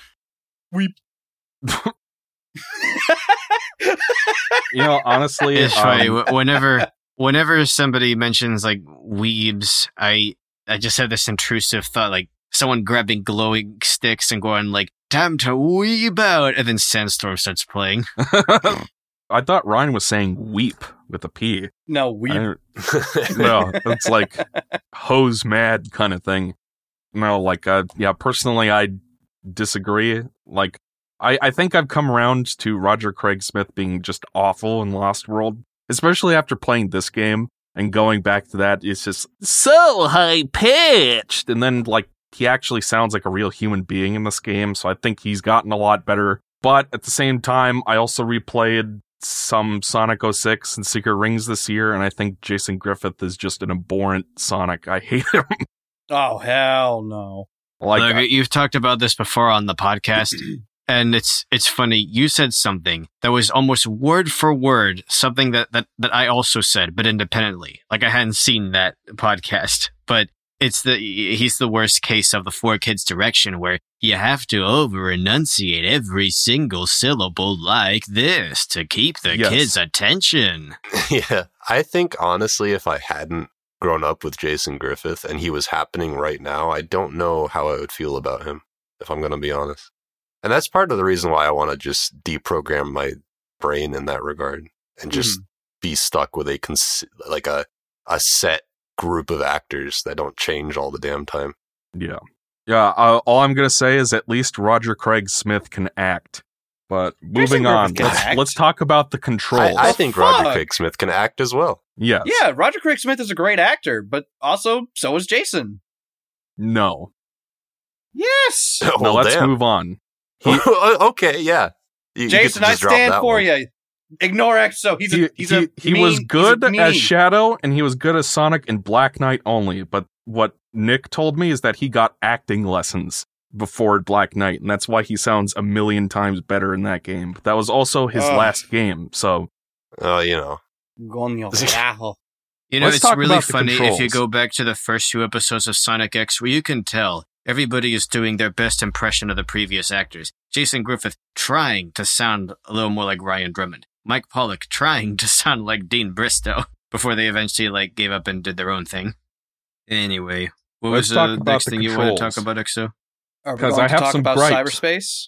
no, I want to talk about how they fucked up Knuckles and made him horrible. Hmm. Oh my god. Where to even begin? Okay, th- when he's climbing, and anytime you touch a non-climbable surface, he loses his grip and slides a bit. I don't see why that's necessary. Why can't he just like stop, like in the adventure games? and also when he was climbing around and i realized this too because like with the default speed stat his climbing is slippery but manageable but if you upgrade that to 99 then he, it's like he's slipping around like butter in a frying pan on these walls and it just doesn't make any sense he's climbing it shouldn't be this slippery And, like i'm legitimately curious if the designers and programmers for this DLC actually played Sonic Adventure 1 and 2 before making these characters, specifically for Knuckles, because I don't know how you can go back and play the treasure hunting stages, whatever you want to say about them.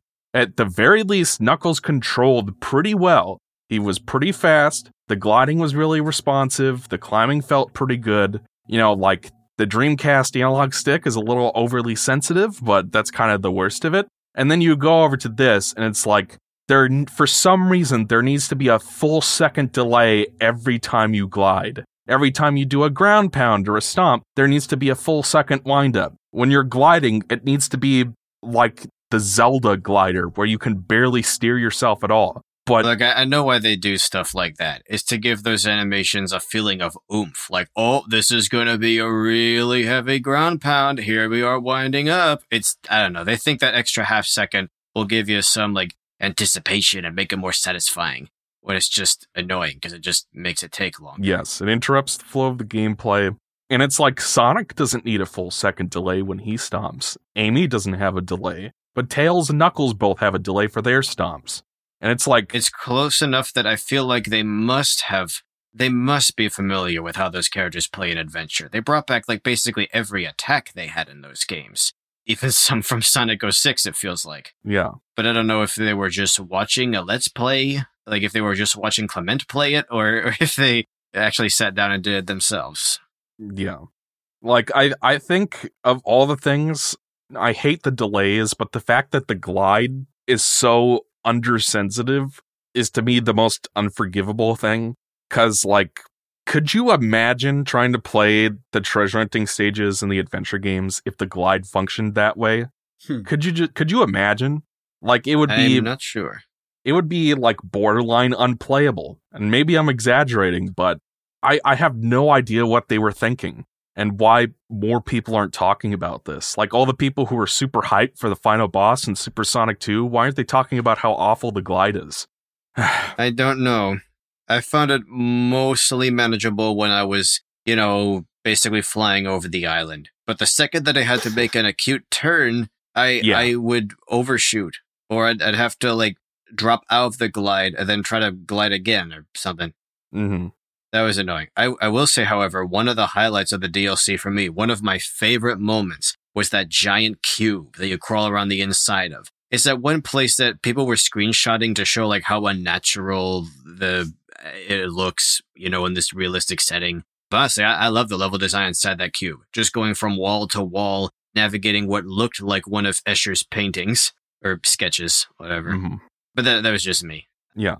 And yeah, and I'm I'm gonna agree with you. If I have to give my positives for Knuckles, if you get over how he controls, the actual level design they gave for him was pretty good and used his unique mechanics well. Like I really wish Knuckles could just climb on anything, especially since this is an open world game and that'd actually be really useful, but can't for some reason. But for his dedicated platforming sections, there was some really interesting like you got to glide to another wall opposite the camera, and the camera was fairly cooperative since you control it yourself, and uh, try to figure out where you can glide to from where. And I, I really did like his infinite glide. Like if you get up onto a high enough area of the open world and you just glide, you can like soar across the whole map, and that was kind of fun. But yeah, between the slippery climbing and the terrible glide and the fact that he is constantly falling off the wall because he's touching something he can't climb on and he just drops like a rock. Like, and that I he would, has no normal enemies to punch. yeah. Sonic Boom Rise of Lyric might be worse, but as far as like the mainline games, I think this is the worst that 3D Knuckles has ever played. Man. Do you disagree? Yeah. I'd say base 06 was worse, but yeah. Yeah, like I, I'll be clear. Even though I do think Knuckles is very flawed, I don't think he's horrible to play as. I think he's all right. But I, I don't know. Maybe I Uh, I- I yeah. adjusted. I adjusted to the bullshit so fast that I barely even noticed it was happening to me. Which I guess isn't an excuse. But thankfully, the other two characters are much better, in my opinion. Yeah, I would say I that liked the tornado. yes, the tornado is fun. I like you can fire the laser. yes, which is oh, a reference. oh, and and even look. I'm sorry. Everybody knows that you can fly and that it transforms that way. And when you're firing a laser, it stands in its two-legged form. But if you boost along the ground, it converts into a car. huh? Okay, Really? yes, yeah. Yeah, if you like push down, so you know you're pressing against the ground instead of flying, it'll you know the wheels will come out and you'll just roll along like like Gamma. Oh shit. Yeah. I thought Amy was the best of the three characters. Like, her controls felt the most polished. I really miss the hammer, and I'm kind of annoyed that. Because, like, what I recall of the whole tarot card thing is that it was mentioned once in the manual of Sonic CD, and then, like, 20 years later, it showed up in Sonic Origins, and that was kind of it. So I don't know why they're so overemphasized in her moveset for some reason, but that's a nitpick. It's like, hitting people with cards or a hammer. I mean, I guess the hammer would have more interesting feedback, but whatever. You don't fight anything with her anyway because the bosses are way overpowered. Mm-hmm. As far as the platforming goes, I like that they brought the triple jump from 06 back. I liked the glide. I liked her Sonic Lost World style multi lock on thing. Yeah, I mean, I guess she's not great, but she she played well. And that's Mhm. that's kind of the difference between her and Knuckles. Is Knuckles has more interesting mechanics, but he's programmed and controls like crap. So, and Tails, I I liked. Uh, aside from his stomp and his flying having a full second delay, I thought he was pretty good. Yeah. I just um look, I, I can appreciate them giving him a ranged attack, and they yeah they build a lot of sections around being able to throw things, but I miss also being able to hit things with his tails. You know, Yeah. the thing that he is known for. Yeah. Oh well. And if I do have another nitpick of him, I understand why he doesn't have a homing attack. And frankly, I don't understand why Knuckles has one either, because he's never had one. But it does make him harder to use in the seed platforming sections that hypothetically anyone can play.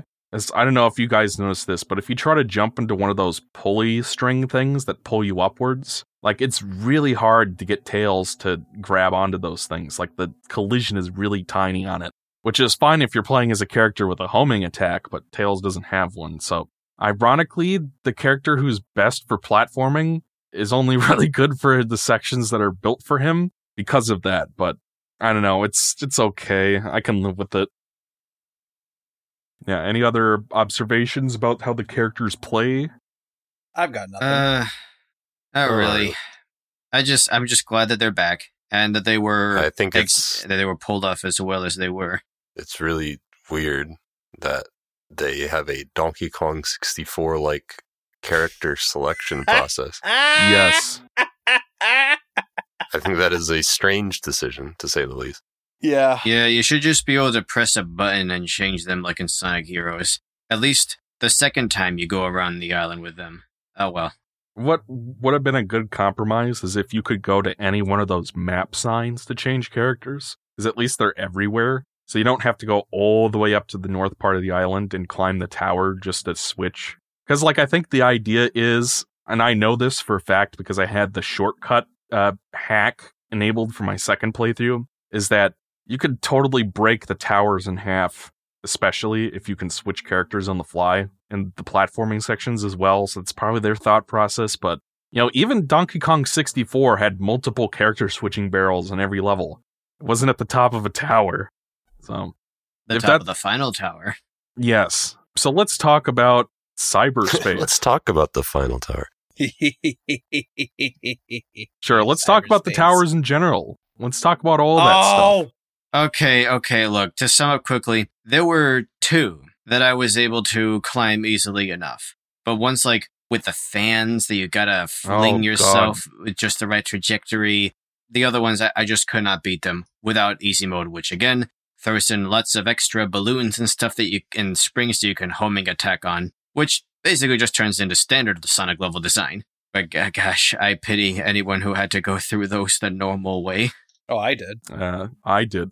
I beat I all mean, of them did. legitimately. I would, if I'm going to be honest with you, the towers did not give me that much problem.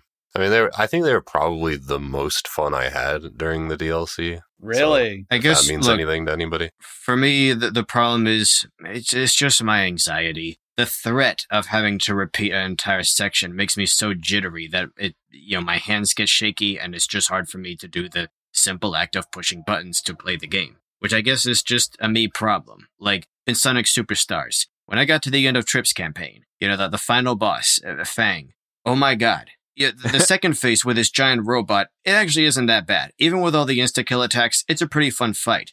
The problem is there's that constant threat of having to repeat the first phase. Just four minutes or more of Simon Says, waiting for Nack to throw rockets at you, waiting for him to ma- make his death laser spinny things, waiting for him to, you know, go up and that. The point is the stress of knowing that I'm gonna have to go through all that over again just to try again against that, that second phase made it unbearable for the, th- like, over three hours that I was stuck on it. And that's Yeah. basically how it is for these towers or something like that boss rush. It's just that that, that anxiety from the ever present threat that you're going to have to do it all over again that hmm ends up making you. I got that during the boss rush. yeah, it ends I up definitely got it- it- that it during ends the up- boss rush. it ends up making you screw up more and have to go yes. through it all again. My whole thing with the towers. I mean, Sonic Frontiers. I will defend this game. I like it a lot. I can admit that yes, it is a very janky game, but at the same Yes. time, like regarding the vanilla game, it doesn't really ever ask you to do anything too extreme. Like the level design is never so airtight. Like there's a lot of room for error. There's a lot of leeway, right? So in a sense, it's pretty forgiving. So then you climb these towers and some of these are like making you do like these super precise jumps or these super like super airtight maneuvers and everything. That's when the jank really starts to show and that's when the game feels genuinely worse. I did not have fun climbing these towers because like that's when all of the jank and like all of like the weird little issues just kind of pile on and they become like the most apparent when it's like asking you to do things that like the game did not ever really prepare you to do. So I I, I, Mhm. I guess really- the, the paradigm shift for me is that I, I dealt with that jank the whole game, so it was just another Hmm. Tuesday. the the day that uh M Bison came to your village was the worst day of your life, but for for me it was Tuesday. yeah.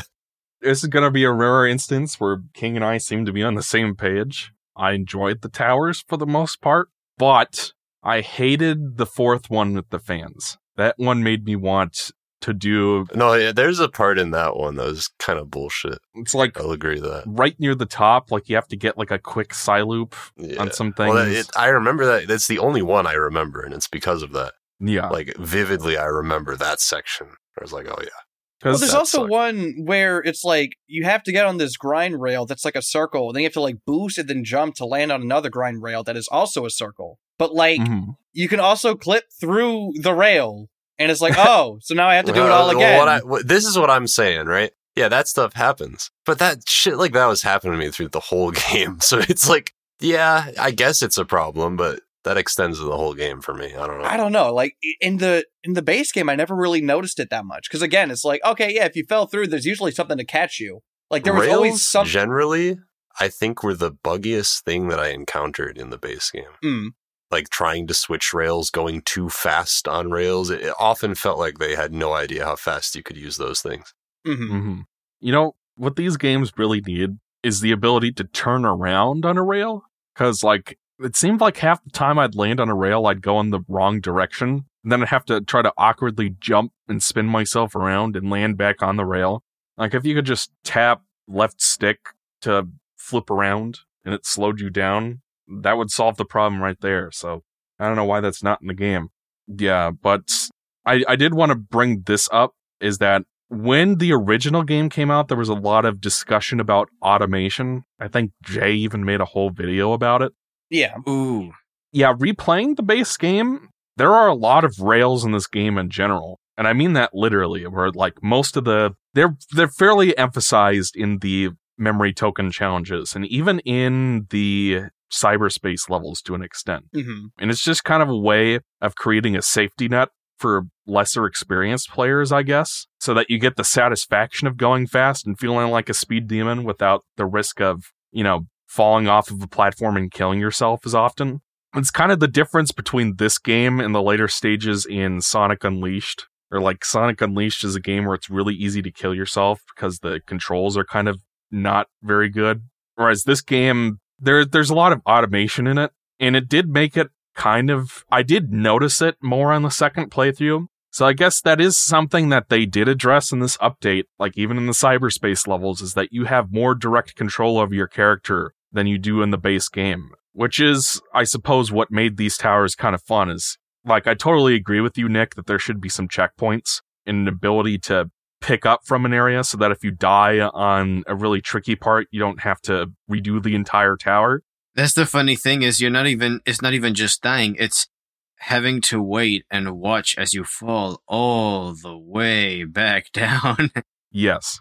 But I did think that even in the cyberspace levels in this, there's some really interesting uses of platforming that they haven't done probably since 06 or maybe Rise of Lyric. I don't really remember that game that well.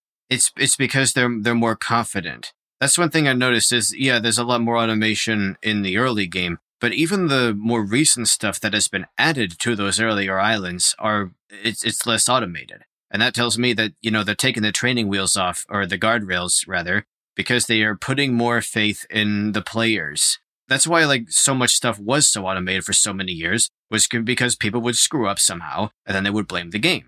And they would say Yeah. the Sonic is just badly designed. The Sonic was never good. So they put in all those guardrails to ensure that nothing would go wrong and people couldn't get mad. But now, you know, they're taking those guardrails off and they're getting a lot more bold with a level design. Now it's like, it's not just the things they're asking you to do, it's the things you can do. You know what I mean? Well, I figure that we should talk about that boss rush. Because that, that's an inevitable topic. The most annoying part is that you have to approach the bosses the same way every time, which isn't so bad with the with you know one and three. But with Wyvern, of course, you gotta go up the tower and then you gotta make it through the entire section where you're following it, which takes like an extra what three minutes. They should have just skipped that and started you like you know with the actual boss Uh, fight. Yeah, and th- they're they didn't do that because they're sneaky little fucks. Because it's like, oh hey, you only got 400 ranks to start, and uh, if you get hit during any of the the climbing sequences, you're you're you're shit out of luck. Try again, asshole. It's like It they sucks. want you to. It's like they want you to lose some, just so it's that much harder. I remember I was on Wyvern for a while, for a while. And then I finally beat him, and then I get to Knight, and Knight is already pretty janky, and he was just standing there. I take one step forward, and then this guy's spinning around like an asshole. Spikes come out of nowhere, and then I only had like 30 rings left because I got hit. I was livid because I had to do it all over again. and then again, that's when I That's decided easy. I'm That's, putting that's this. a deep that's- lore callback right there. Easy mode is your friend. that's when I discovered easy mode, and I'm like, oh, and then I put it on easy mode, and then I beat when it on you my play first try. on, I I tried to do this on either normal or hard. It might have been hard. So I think the game was just set to hard because that's how you get the true ending. yeah, And so I was trying uh, it on that for a very, very long time. And then eventually I was just like, okay, well, I guess switching it to easy increases your parry timing. So like I switched it to easy and immediately I won. yeah, Like, cause the, it, it's kind of like when Goku does the training weights on his way to Namek. It's like when you play it on hard over and over and over again, the discrepancy between the time that you get to react in hard and easy mode doesn't sound like a lot on paper, but it is like night and day. Yeah, On and on hard mode? mode, you it's like it's frame perfect, but on easy mode, you get like almost a second and a half to react to things. yeah. It's great. Because it still technically works the same way in that as long as you're holding the button down, you have like a few seconds for that to work. Mhm. So all you really have to do is get a, a little bit of a better feel for when the animation comes out, but then hold the button down in advance. You can still do that. You just have to be a little more tactical about it. And then I instantly beat it. But let me tell you, playing on hard mode revealed how those fights were designed without a perfect parry in mind. I mean, Yes. obviously, because the perfect parry was never a thing. And the, it gets into a thing of like people criticized the fact that the parry you could just sit there and hold it, but like, and I'm one of those people hmm because it just kind of seemed weird to have a parry if it wasn't a parry.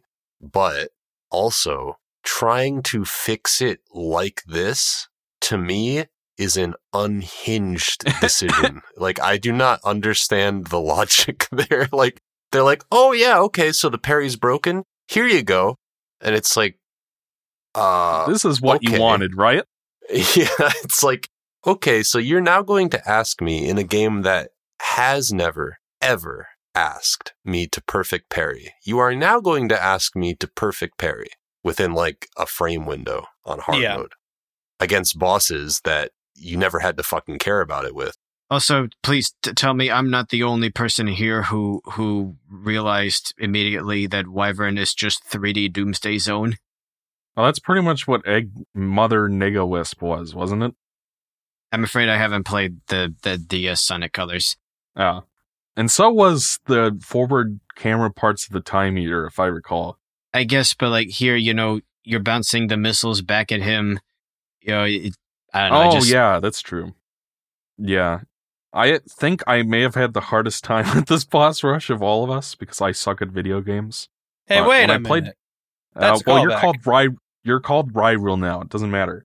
Uh, for anybody who doesn't realize, a hundred years ago, Ryan used to be called the Ryan Sucks at Video Games channel. Trademark. The second time I played this, I, I guess another observation I want to make, Nick, is that I totally get where you're coming from, from not really having good sense of how to time a perfect parry in like a traditional character action game, as people call it now. But I do want to note that even in those games, if you're guarding when something hits you, you take less damage, unless if it's like a guard break move, which you're supposed to dodge. Usually, most games have a dodge and a guard, and then there are specific types of attacks that you're supposed to use both responses for. Even the new Ass Creed game has that. And uh, like usually, you if you just hold the thing, you won't parry them, but you won't take damage either. And that's not in this game. All you have is like, you know, the actual parry thing, which makes it even weirder that they react so violently to you just standing there raising your everything proof shield during the boss battles. Whereas with this, you're you're being punished for not being perfect, which isn't even in any of those Ah. types of games. So So this is actually harder than those types of games are even. yes, e- even in like like God of War 2 has a pretty prominent perfect parry system with the golden fleece. Mm-hmm. And even that has a much more generous timing to it than this game does. Like they they got really ridiculous with how specific it is. And uh, I think Elise Mango Milk managed to do it on hard, but I I couldn't be asked. Uh, I went down to easy mode as well, and when I replayed the game, I just turned on a mod that changed it to like two seconds. And there's a one second version of the mod as well, which might be a good compromise for you guys, where it's like it's specific enough that you have to time it, but not so specific that you know you're running into issues with the leg on your TV. If I ever play it again, I'll use the two second mod. I don't give a fuck. yeah, These bosses were never designed for it. yes, I, like fighting fucking Wyvern. There are some attacks Wyvern has Yeah. where I have no fucking clue where his hitbox attack thing is. Yeah. Like, it's incredibly like unintuitive. It's crazy. Yeah, totally agreed. And I completely agree with Nick's observation about the forced runner section before Wyvern, and they're all the unskippable horrible part of it, cutscenes yeah. and QTEs. It's like it was deliberate. G- go- going through that once is fine, but going Yeah. through it on on the boss rush, no. yes, that it feels like it was deliberately designed to be malicious. That's how it comes That's off. That's what I said. like it it feels like Kishimoto and his designers were sitting around a table and it's like, what can we do to really piss them off? And I'm sure that's not really what happened, but that's how it comes across. Four hundred rings is too many. Yeah. I don't know how you design something this annoying by accident unless you didn't test it at all. That's that was just how I felt about it. It was easier the second time when I knew the precise exact string of movements I was supposed to do for these bosses. Like the optimal strat is get up close to them, spam the sonic boom until your Cyloop gauge fills up, attack them once, and then press X to do a Cyloop around them to lock them up. Then you do double damage, and then you use the Cyloop again to make them fall back to the ground so you don't have to wait. But even then, sometimes I'd do a Cyloop and it just wouldn't register, especially in fucking Wyvern. Wyvern only gets Cylooped when it feels like it. Hmm. And the same thing happens with Knight, where and also with Knight, there's that thing where you're just supposed to know that if you sidestep while it's raising its shield, you could target its head, which you have to know for the final boss as well. But the game just never tells you that that's a thing you can do, as far as I remember. And I've seen all the tutorials. Um, this might be a wrong moment, but I don't care. Well, I they had to sidestep in order to target the thing for uh, the end. Yes, No, no, that Um, is you're you're right on the money. yeah. So that boss rush I, sucked. I do want to say one thing about the boss rush, though. I just kind of like want to add like a little tidbit here, where it's like, cause like I remember when this was fresh and people were saying like, "Oh, now can we admit that the Titan fights sucked and that they were never good?" And I'm like, no, because it's just like you're fighting these bosses with a mechanic that they were not designed for. Yeah, These fights with the perfect parry, they aren't good. And it's not like as if the Titan fights were like eh, something on the level of God of War or Devil May Cry or anything like that. But they're they're meant to be over the top, super crazy, balls to the wall action. I don't really think they're meant to be super difficult. They're just supposed to be fun and and, and entertaining. They're they're a victory lap. They're the payoff Yeah. for you know making it through the late at the Styland. And, And not I to say that the- I think they're boo boo bis baby easy. Like they can be pretty hard, but like it's not really the point, if that makes any sense. It's like they they Uh, have a job, they have a purpose, and they do that purpose very well. I will So, say I'm sorry, Nick. the last the last one, you know, Supreme as the end. I thought it was great. Yes, it, it is annoying that that you have to switch targets by just like nudging against it enough. But but even with that, I think the the, the boss fight was just the right length. You know, it had like just the right amount of hype moments. I think the challenge, you know, was, was pretty decent considering that you know he can attack your teammates and stuff like that. I Oh I like yeah, the yeah. attacks. And wh- what else? What else? Yeah, I love that you you know you had to pick up the gun and fire it back at him. And and even with all of that, I like how whether you go in there with 400 rings or 999, that doesn't necessarily make the boss fight easier because towards the end of it, it balances things out by taking away all of your rings except your last 100. And then you Mhm. have that window to just wail on it and finish it off. Yeah, I So it's pretty I mean, if- balanced. if we could talk about the final boss for a bit sure. before we talk about cyberspace. oh, Um, yeah. I, I only say that because I, I know Exo doesn't like cyberspace, but you know we'll, we'll cross the road when we get there. I liked the fight with Cybersonic, but this felt like phase two in a three phase boss. it felt like as if it was Yes. missing a final phase. It's like you fight Supreme, and then you fight Supreme with the moon. But like, I think there needed to be, and Nick, you were also kind of talking about this a little bit too, where it's like, you know, there's like some things that you like better in the vanilla, some things you like better in the DLC. I'm kind of the same way, where it's like, I think that there needed to be a fight with the end. And I, I liked the premise in the vanilla game where it's like, it's Sage and Sonic teaming up, and, uh, you know, they're taking on the end that way, and you got to fly around in space. Like, the thing that I always thought is like, okay, well, maybe we could do something like, um, something in the style of the final boss for Sonic Unleashed, where it's like at first you control you control the Titan and like you're shooting the the end with like a giant gun, and then after that you get to play as like Cyber Sonic. Like that would have Well, been cool. look, I, but it just ends. I think I think an easy way to do it without like making a ton of new assets or new gameplay style is just have another wyvern fight. You know, have it take place in space against the the end and it literally being Doomsday Zone in 3D. Yeah, I think that would have been a good way to to add to it because the Ikaruga section it really does just come out of nowhere. and um, it sucks. And I admit, while while fighting the end itself is fun enough, I do also appreciate just it like dominating the sky. Like, no, you, you can't fight that, but here's something you can fight. It's basically coming down to your level. There's something I appreciate Mhm. about that too. I think it's personally kind of weird how much they focus on like w- what they dub in the game files as Supersonic 2, but technically we don't have a name for as of yet. they call it. They actually call it Supersonic too.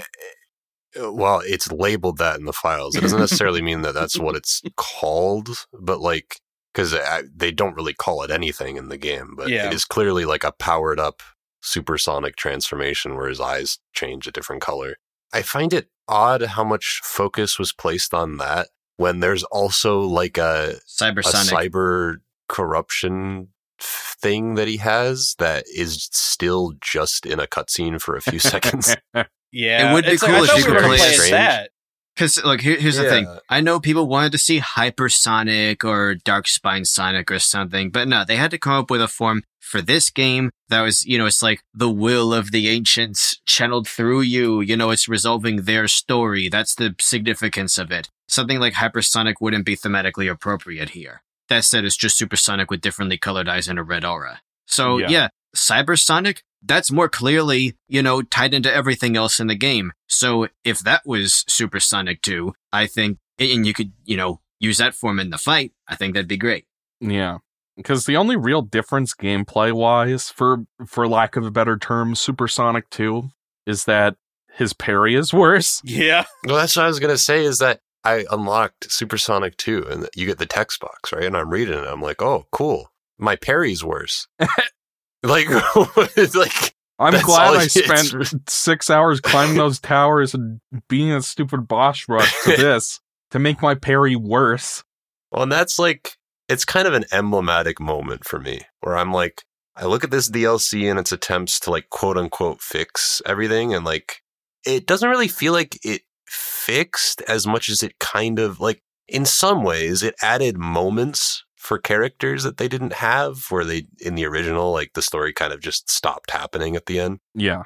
Like, I guess it fixed it in some ways, but it also just kind of feels like a, a weird random alt ending like and that's one of the reasons why uh, is like the cybersonic form was something i thought was just a shoe in like it felt like something they were coding into the game in the original like they were laying the pieces down that sonic was going to get like a the cyber corruption was going to mean something but then somewhere along the way they they were like uh we don't really have time to do that so let's just kind of end his cyber corruption immediately. But now it feels like, yeah, they gave him a cyber corruption form, but like for marketing sake or like, I, I don't know. They were like, well, we'll just do Supersonic 2. And cyber corruption Sonic is still in a cutscene, even though I- feel like my big problem with the final boss is that it just kind of feels like the end, but like he has weird wacky bloodborne animations and he like crawls on the ground. Like I, it's very strange and it- leaves me feeling conflicted about both endings of the game and that is just kind I'll, of I'll personally just say I love you know, its animation stuff. That the idea that it's gone completely feral because it's possessed by the by, by the end's weird energy. Like one of the most horrific details I noticed was that its legs are now bent backwards so it can have that posture. I think it's a big enough change. It's it's kind of like the different forms of Dark Gaia for people who like Dark Gaia. You know, I, I'm one of them. I don't know. I just I like how quickly the demeanor of it changed. hmm As for me, like I know you were saying that you thought it was decently challenging, Nick. I actually that's where the boss rush actually works against the game because what because the the boss rush is so balls hard. Well, the boss rush teaches you to spam Sonic Boom to fill up your Cyloop gauge, Cyloop the boss, and then spam Sonic Boom because while you're doing it, the enemy can't move and you could dr- melt their health bar really fast. And if you do that on this final boss, he won't even have an opportunity to hit the other characters making the shield. Then all that's really left of the boss is the obscure parts where you're just supposed to know you could sidestep to hit the healing cord thing and that you're supposed to quick Cyloop the gun twice so that Eggman can grab it. And then, like, part of me kind of appreciates the tension of having most of your rings get sucked away. But the first time I was playing that boss, it was just kind of like, oh, come on. I've drained your health bar like three times now. Why are you still alive? Uh, look, I'll, I'll just say, look, th- the cord, they should have made an easier way to attack it because I think it's pretty obvious seeing essentially an umbilical cord connected to the, to the end. I think most people will put together, oh, I gotta cut that. It's just that they don't make it easy to do that, unfortunately. They don't make it easy to change targets. Like there isn't a mechanic to do that. Uh, that's Yeah. the problem with that part. As for the gun, having to Cyloop that to pick it up, I think that's perfectly fine because it's a it's a thematic callback to to Knight, where you know you see that cutscene where Sonic Cyloops the sword. It's like, hey, if he Yeah. could Cyloop the sword, maybe I can Cyloop this gun. Yeah. I'll be honest, Like that it's, was it's a that was also my train of thought. it's a full circle moment. I understood it when you when it's like stuck in the ground that that was what you're supposed to do, but Uh. when it's on his back, it wasn't something. That's another thing. They should have made it more apparent that you could switch to that target because really, like, there are three targets on the end. There's his head. There's there's the the the cord, and then there's the hole on his back. I wish there had been like extra reticle, reticles uh, or, or retic- I don't know how to pronounce it. Reticle? Reticle. Basically, I wish there were extra targets on those Mhm. parts. hmm To to kind of conclude, it it just felt like this final boss was making itself up as it went along, which I suppose you could argue is true for the other Titans as well. But to me, it, it felt like a lot more difficult to figure out. Whereas I could fi- figure it out even Supreme and Knight right away when I played the game the first time. So I know I, it was kind of cool to have all the characters play into that final boss and actually get to do something in the climax. But other than that, I honestly I can't believe I'm saying this, but I think I preferred the Ikaruga boss fight. I Um, understand. I, I guess, look, that first playthrough, having to figure everything out, that is a little rough. But if I just, you know, turn on the game and pick up the controller right now, I think it's a really fun fight. And I think it might be the, like the best balanced out of all of them. Uh, partly, you know, because of like, like at, at the end. I, I know it's hard to tell what I'm saying when I say the end. Mm-hmm. Well, uh, we've been going for a while, so let's Yeah. quickly wrap up with the cyberspace stages. King K Yeah. first. Yeah. So, um, cyberspace I did not like in the original, and uh, to nobody's surprise, I don't like it here either. So, it it just has all the same problems, but with stranger things in them. I'll, I'll Which. Some season? Very. Shut the fuck. up. Can't believe you do this to me. are are Um, people? Is someone going to play master puppets on the roof of a house in this? no, there's just some like. Eh, so my original problems with cyberspace was like they're not original level themes. There is an in-baked excuse for it, but I just think at this point I'm done with this bullshit. Like, come on, stop fucking doing this. Like Please. Sega, make some new, Please Sonic Team, make some new this. assets. yeah. Why are Sonic's memories consisting of three locations? Like, what is wrong with his head? the exact same three locations that happen to be in generations that we have a pile of assets already made for. That's awfully But like convenient. that's that's the problem with original cyberspace. It's a problem here too. Uh, Whatever. They're they're using the same levels, so like I can't really fault them. Whatever. Like the bigger problem for me is that beyond anything else that was going on in the original levels, where I um, mostly disliked the 2D ones. To their credit, I think all of these are 3D. Mhm. Yes. I think, which is nice. There are some levels where you can use like you can abuse the spin dash and stuff, and it's kind of cool. They're trying to be like, a chemi- like they're trying to be Sonic Adventure esque level design. yeah, there's like a chemical plant level that I think that I enjoyed. That had a lot of ramps, but um, fuck if I am ever going to go for the side shit in these levels because Yeah. that shit sounds horrible. No. The like Am I the only the one who first did it time I encountered the like carrying a flicky on your back, I was like, "What in the fuck is this? like, what, what is actually happening right now?" There's a bunch of stuff like that. It's just weird. There's a level where like you get rocket boost, which I got the rocket boost. and I was like, "Oh, this seems kind of cool." But then like most of the level is you just hold down rocket boost and Sonic like goes on a, a linear track and you don't really even have to do anything. You just kind of like sit there, hold the rocket boost, and you like rocket boost through enemies so hard that it looks like the game's about to crash. I- eh, I don't know. It, it doesn't really, and this is the thing with Frontiers as a whole for me is that I, I load into levels like this and it feels like, like I really, really, really try my best not to be mean when I say things like this, but it, it reminded me of like what you'd see in like that weird Sonic Roblox game sometimes. Like, I don't really know what's happening. Like, there's just a bunch of, like, they took the same cyberspace levels, they threw a bunch more shit on top of it. There's this level where there's like cars for miles, like Yes! the same car model. And I'm like, what is like, And it's lower gravity, so it's like you're basically supposed to. It's like cosmic wall. It's just fucking weird and I, like i don't even know Uh, it's just i don't currently feel like i understand what they're cooking. Like i, I just don't get it and i hope that by the next time that i'm playing a sonic game i do get it and uh that's that in a nutshell. I think So- uh, what they're cooking is in an RV out in the Arizona desert. yeah that's how i feel sometimes yes Like I, I like most of the cyberspace levels. I think they're inoffensive. They're they're short. They don't interrupt the rest of the game much. By the uh, by the last few islands, I barely even touch them. hmm They're not. They're nothing special. I got some things to say about cyberspace. I, I'm just gonna say, by the way, that because I know this conversation is gonna be a lot, I I do I have to disappear now. So Okay. um, thank Fare you. thee well, King. Later. I actually don't I have much at all to say about cyberspace that I haven't already. You know, I Oh, I, I, Well, I got some things to say about cyberspace. I got some, I got some fun, fun things. So I'm, I'm a, I'm a paint a little bit of a picture here, if you don't mind. So in the previous Sonic Frontiers podcast that we did, I said that the cyberspace stuff in the vanilla game, I genuinely feel this. Like I felt it back then. I feel it now, despite the updates. Like, you know, the spin dash, the power boost, you know, some of the tweak physics. It helped cyberspace, but it didn't make it better, right?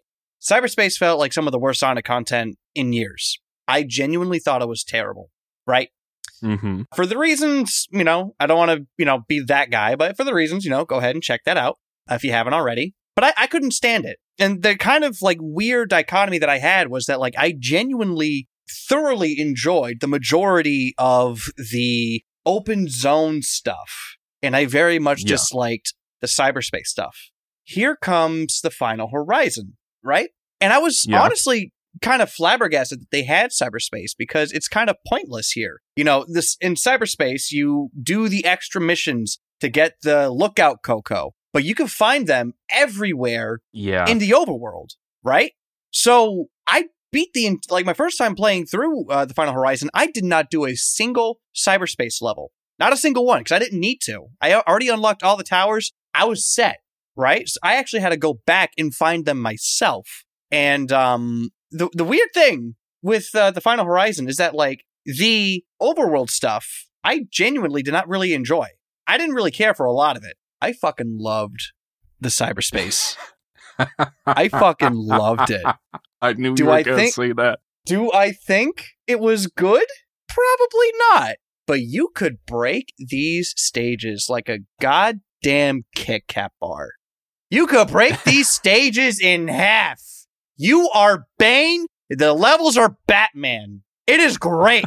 it is so much fucking fun. And like every what I okay. So what I liked about them, for one, yes, there are optional things to do, like getting the silver medals, getting the little numbers, finding the flickies.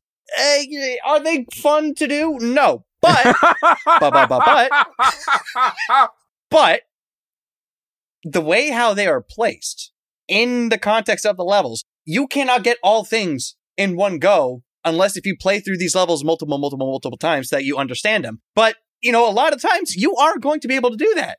You know, they're placed in out of the way spots. So you actually have to kind of explore and you have to like stop what you're doing to like figure out, like, hey, where is everything? How can I get everything? That wasn't the case in the original game. In the original game, you could run in a straight line, you get everything, and you're done. So there was no need to replay these levels. And also, with the original game, it's like they were just the majority of them were just levels from previous games, and it, they also didn't feel as good. That kind of is true here, but they also added just some some extra little nugget of bullshit where it's like, oh, now you have to race tails. Oh, you got a bomb strapped to your back. You better get going, buddy. Oh, you better watch out because there are invisible mines all over the place. You don't want to bump into one. Whenever I loaded inside one of these cyberspace stages, I had a grin on my face the entire time because I was just I was excited to see what they were going to do. It was a thrill. I loved it. They weren't great, but they were so much fucking fun. King was talking about the level with all the cars. I played through that level so many fucking times. Not not not because it was too hard, but because I was genuinely having fun. Just going off a ramp and just skipping through the entire level, going all the way, looking for the hidden exit. One thing I do genuinely like is that now they're like hidden exits. I like that. And I want to see that come next game. I think that's genuinely really good, right? But I'm just Yeah. saying, I don't know. They, these delighted me. They tickled me. And sometimes I'm not going to lie. I do. I pop the game on my PS5 and sometimes I just play through them again. And I don't go, I don't even go after the extra shit. I just play through it and look for the optional exit. I love it. I'm sorry. Oh, EXO, carry us away. Oh. Your turn. I don't even know how to respond to all of that. Okay, here are some things I'm going to grant you. Like King said, the whole thing is 3D. There's no 2D sections in any of these levels. Yeah. Also, like you said, in these levels, you could spin dash off of ramps and just get insane distance. And that was really fun. I really enjoyed that. And I would say that in terms of like sheer level design, just in terms of like the actual layouts of platforms and stuff, this is a noted improvement over the levels from the base game, the cyberspace levels from the base game, which all felt pretty safe. I mean, I get why they're like that, because if they make them too hard, then the normies will complain. And so with this DLC, longtime fans are the ones who are going to be playing them, so you can make them actually a little challenging. Like, th- there's good stuff in these levels. There was even some actual precision platforming for the first time in these, and I can't even remember how long. Like that one city level where you have to jump on the uh, uh, skewed iron boxes to try to reach yeah, the top. yeah, yeah, yeah. Like there hasn't been anything like that in a 3D Sonic game in like 20 years. So like I appreciated all of those things. I'm going to grant you all of that. I understand why you enjoy playing these levels. But holy Jiminy Cricket Crimbus Christ motherfucker, those missions were some dog shit. And we got to talk about them. I've done here's them the all thi- twice now. Here's the thing, though, that I will grant you is that, like, when I played through it, and I, I will let you finish, regarding the base game, you felt more of an incentive to go after all the other missions because they had a crucial unlockable. They got the Chaos Emerald keys, you know? So Yeah. you kind of felt more like you had to do it. I didn't, at, at the very least, I didn't feel that with, with these. You could literally run in, grab what you need, and get out, you know? You could just see the cyberspace Yeah. stage and then beat it, and then you're done. And you've you don't have to go after the extra stuff. The extra stuff is there if you want to do it. Well, technically, you don't have to play the game at all. But technically, I don't have to uh, shit my pants. I don't know. But you probably shouldn't shit your pants. and you probably Okay, shouldn't so- go after the extras.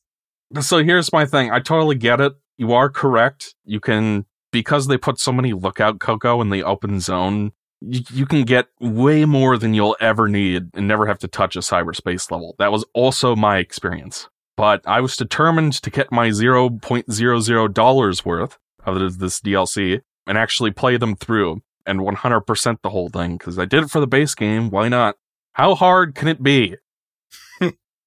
and um, my opinion is the secret exits, those were cool. The Tails races, those were also fine because it was basically like, hey, find the fastest sprout and you can integrate that with the S rank and get them both in one go.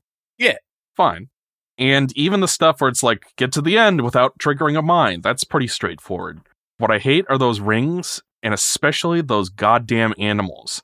Oh my Oh, god. yeah. Okay, so Yeah, the animals were really bad. and I think several I, I problems couldn't with beat a single one of those. Like, what? Did you have to carry them each one at a time to the end of the level? No, there's like a little blue ring that you have to carry them to. Still annoying. And it's usually hidden. Yeah. Like the problem with them is a lot of these levels, like I want to say there was a level that was like Honeycomb Highway from Sonic Lost World with a lot of hexagonal platforms. Is that the one with the power And- boost? Uh, I think it was in that level. Yes, The- it was the one with all the buzz bombs. That's what it And, felt uh, like.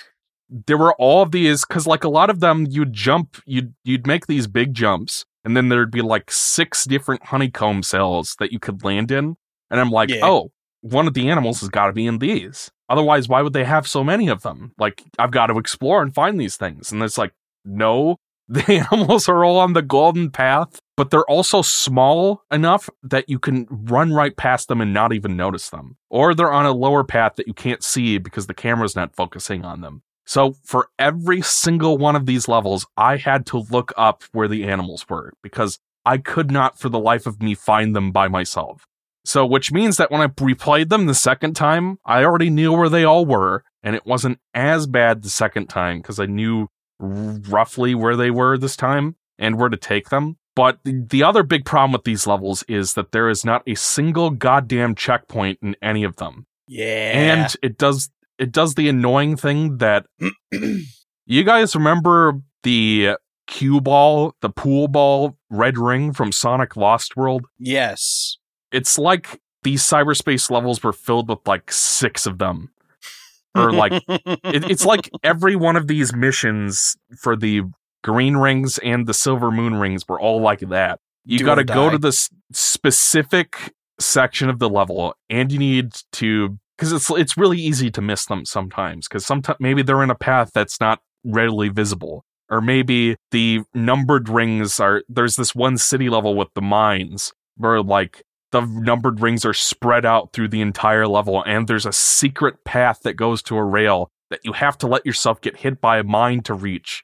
Or there was that one annoying city level that had like the uh the three gear boost thing. that one I never understood. Like I It- don't it's basically you is. speed up the longer you hold the button, is all it is. Oh. But the silver moon rings, it's like imagine trying to play Speed Highway in Sonic Generations without the drift mechanic, and you go way slower and you have much less control of yourself. Like the controls just don't feel right. And basically, what they want to do immediately at the start of the level is you're supposed to get all five of these things in a row without hitting a single car and while holding the R the boost down the whole time. And it doesn't sound that hard, but the sensitivity is bad. The thing with the silver moon medals is you have to get them all within a specific time frame where the last one will disappear and you can't get it. And another thing with all of these missions is you have to get everything in one go. It's not like the red rings where if you miss one, you can just go back and get the one you missed and then beat the level and you're done. You have to get all five silver moons and all five no- numbered rings and all however many of the animals all in one go. Yeah. And if you die, they all reset. So I swear to God, I was re rescuing the animals in that Mine City stage like a hundred different times because the, the game just refused to save any of my progress. And that got frustrating. My favorite thing about these uh, find the animal missions is that there is no animation that plays when Sonic picks up an animal. He literally stands there and then his body just snaps and contorts to holding the animal. And it's the funniest thing. Yeah. It looks so bad. I just wanted to share that with you. I, I could rant much longer, but I think you guys get the picture. They're annoying and they suck. And really, if you just put in a checkpoint in these levels, it would be so much better. Mm-hmm. You know what I mean? Because it's like these missions are annoying. Like the base levels can be fun. There is something to these. I see why you like them, but it seems like the game is constantly fighting against itself to be fun.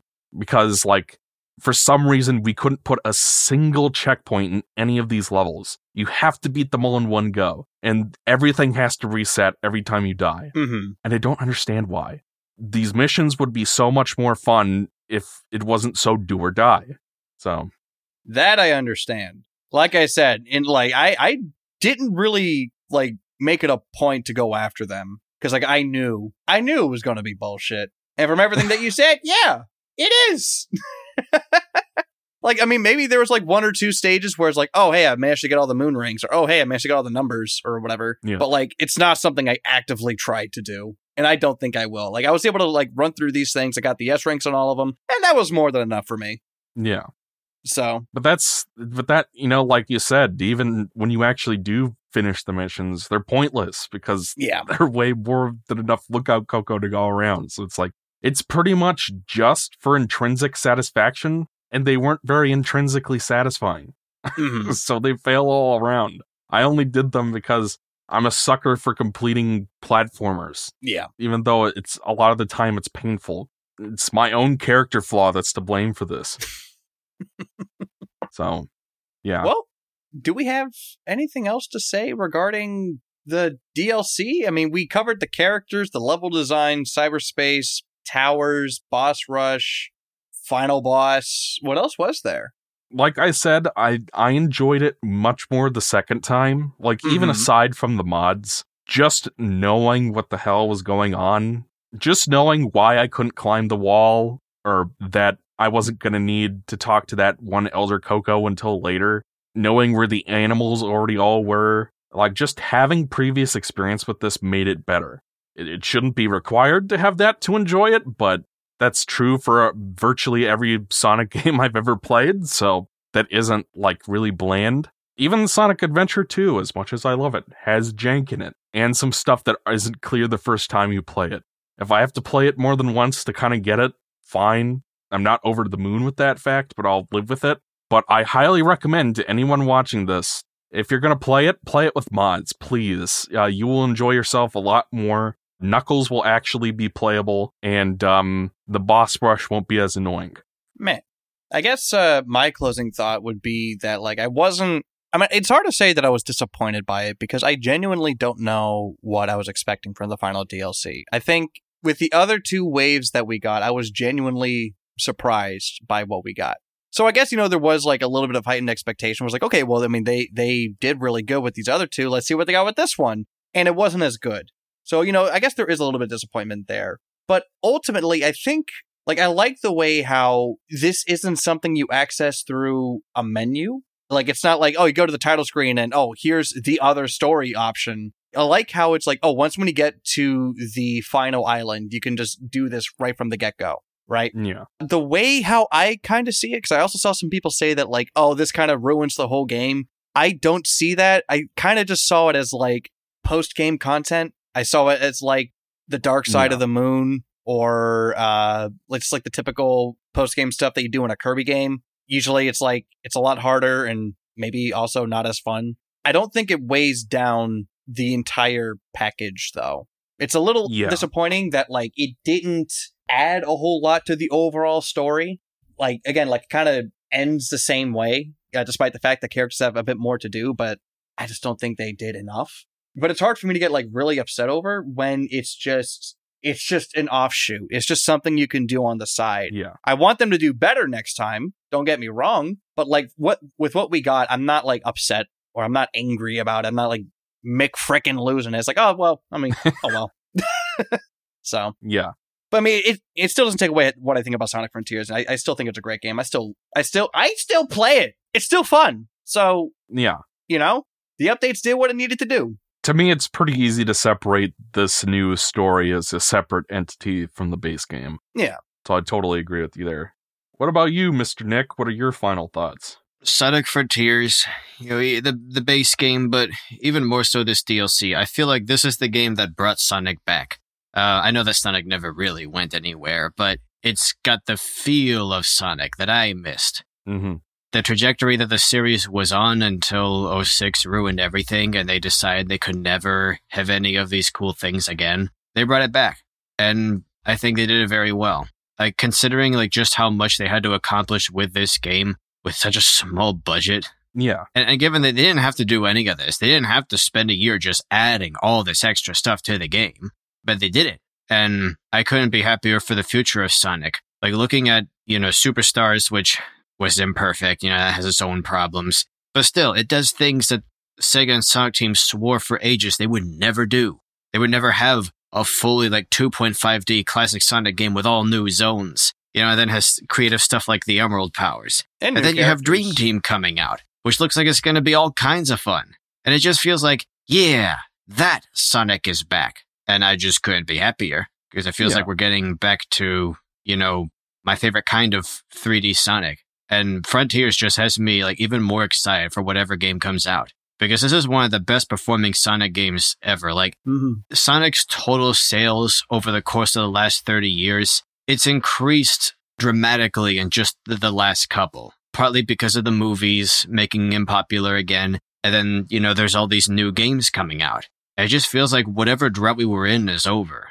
Things are looking pretty good for Sonic. Yeah, they Yeah. definitely they definitely have been building up a lot of goodwill. Yeah, it's just about to say. It is up to Sega to keep up the pace. And Sega has a weird tendency of fucking things up with Sonic. Notice how like with other series it's not really the case with uh fucking uh Yakuza or the Shin Megami Tensei Persona games or anything like that. You know, they they tend to be pretty okay with the other ones. It's always Sonic for some reason that, you know, we deal with this kind of stuff.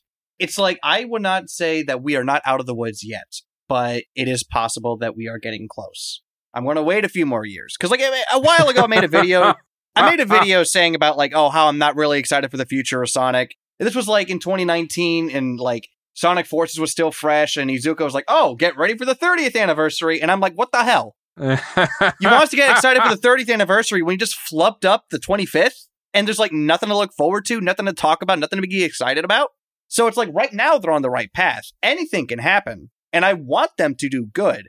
But I'm still on the the uh, skeptical side. I'm like, okay, well, let's see what what else are you going to do?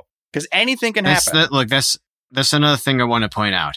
Even during the dark ages of Sonic, we still got a lot of games. Yeah. And most of them were at least pretty fun, not outright horrible. And then after like Sonic Forces, it's like, okay, from now on, there will be one Sonic game every five years or so. But the trade off is that they're going to be amazing. You know, is this going to be worth the wait? And then it, it, it's, I don't know, early on in Sonic Frontiers reveal, it looked like crap. So at that point, it's like, oh, okay, so it's going to take forever for them to release another Sonic game, and it's going to be dog shit each time. So what are we even waiting for? But then Frontiers came out, and it, it, it, it turned out good. And it just kept getting better over the last year. And now we've got Sonic Superstars, and we got Dream Team, and like th- there's all these like, collaborations with Lego and stuff. And I just feel like, yes, we're on the upswing. Keep going up. Keep that momentum. It's also, I heard that like there's something in the works coming out next year. The Sonic team's been on. I don't know what. I don't know if they mean like a new game, a sequel to Frontiers. Doubt it's a sequel to Frontiers, but I mean, if Sonic Team pumps something out next year too, and it, it turns out good, then I think that's a, a pretty good standing. Next year, we're also getting the uh, third Sonic movie, and these Sonic movies have been pretty good too. I predict whatever 3D Sonic game they make as a follow up to Forces will probably have smaller, tighter designed overworld areas. Not that much smaller, but, you know, a bit more manageable. Hmm. The mini games will probably be better. And hopefully, like, whatever the cyberspace equivalent is, whatever actual stages there are, will be more fleshed out and have more original assets. Because it sounds like that's kind of what they want to go back to is to make another adventure-esque game. And this game came pretty close. It may have just been a little too big for its own good, its own shoes. hmm But it's I feel like it's almost there. Iizuka definitely said when Frontiers came out that he wanted to make SA3. We'll see. I mean, they probably won't call it SA3, but it'll probably be structured more like an adventure game. Yeah, but Because th- I know I've said this already, but think about, I think that's why they brought back stages from Sonic Adventure 2 was because it was seriously apparently it was in question. It was in limbo. Like they didn't know that people still liked those kinds of stages and they needed us to remind them by playing them, which we did. So now they know. Also, they've been dangling the SA3 carrot over our heads for fucking years at this point. They've been like, oh, Sonic Adventure, Sonic Adventure, Sonic Adventure. Fans like Sonic Adventure, Sonic Adventure, Sonic Adventure. Even though they already made a third Sonic Adventure game, it's- it was it- called Sonic the Hedgehog. and you know what? Hey, to give it credit, Chaos X has shown and it's that called Sonic Heroes and it's called Sonic Unleashed. at the very least, Chaos X showed that, like, yeah, you know, Sonic Adventure 3, like, it could be good. It could be good, you know, because Project 06, I mean, it's not like the most perfect thing in the world, but it's pretty fucking good, you know? And it's impressive.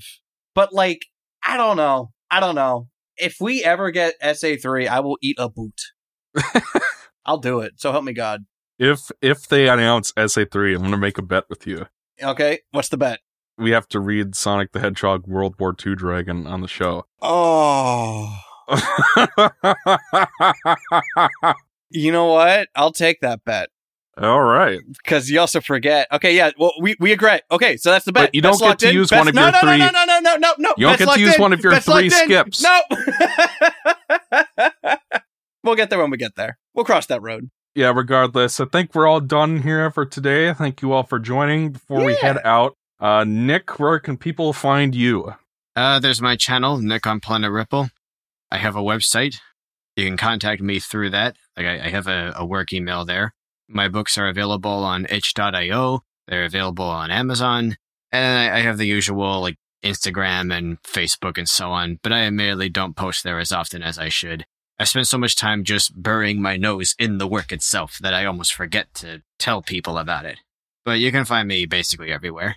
And and just so you know, folks, you can get a physical print copy of Nick's books as well. They look really oh yeah, nice. I'm also on Patreon. Oh hell yeah! So you can get signed copies through that.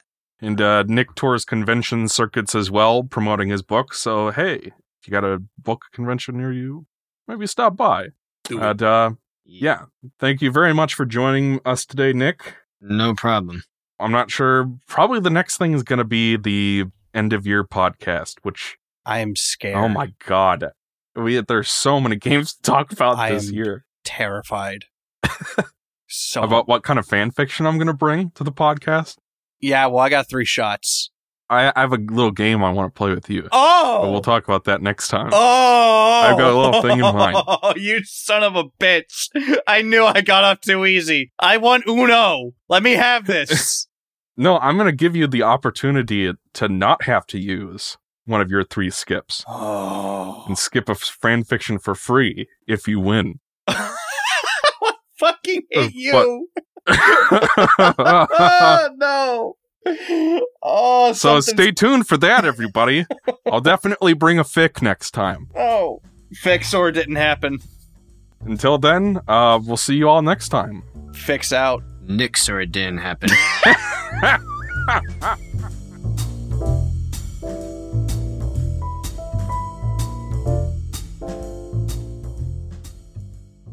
Please check out our YouTube channel for playthroughs of our favorite games and video versions of all our podcasts. This episode was edited by yours truly, Exoparadigm Gamer. Check out the links in the description to follow each of us on YouTube, Twitter, and more. Thank you all very much for watching our podcast, and we'll see you all next time.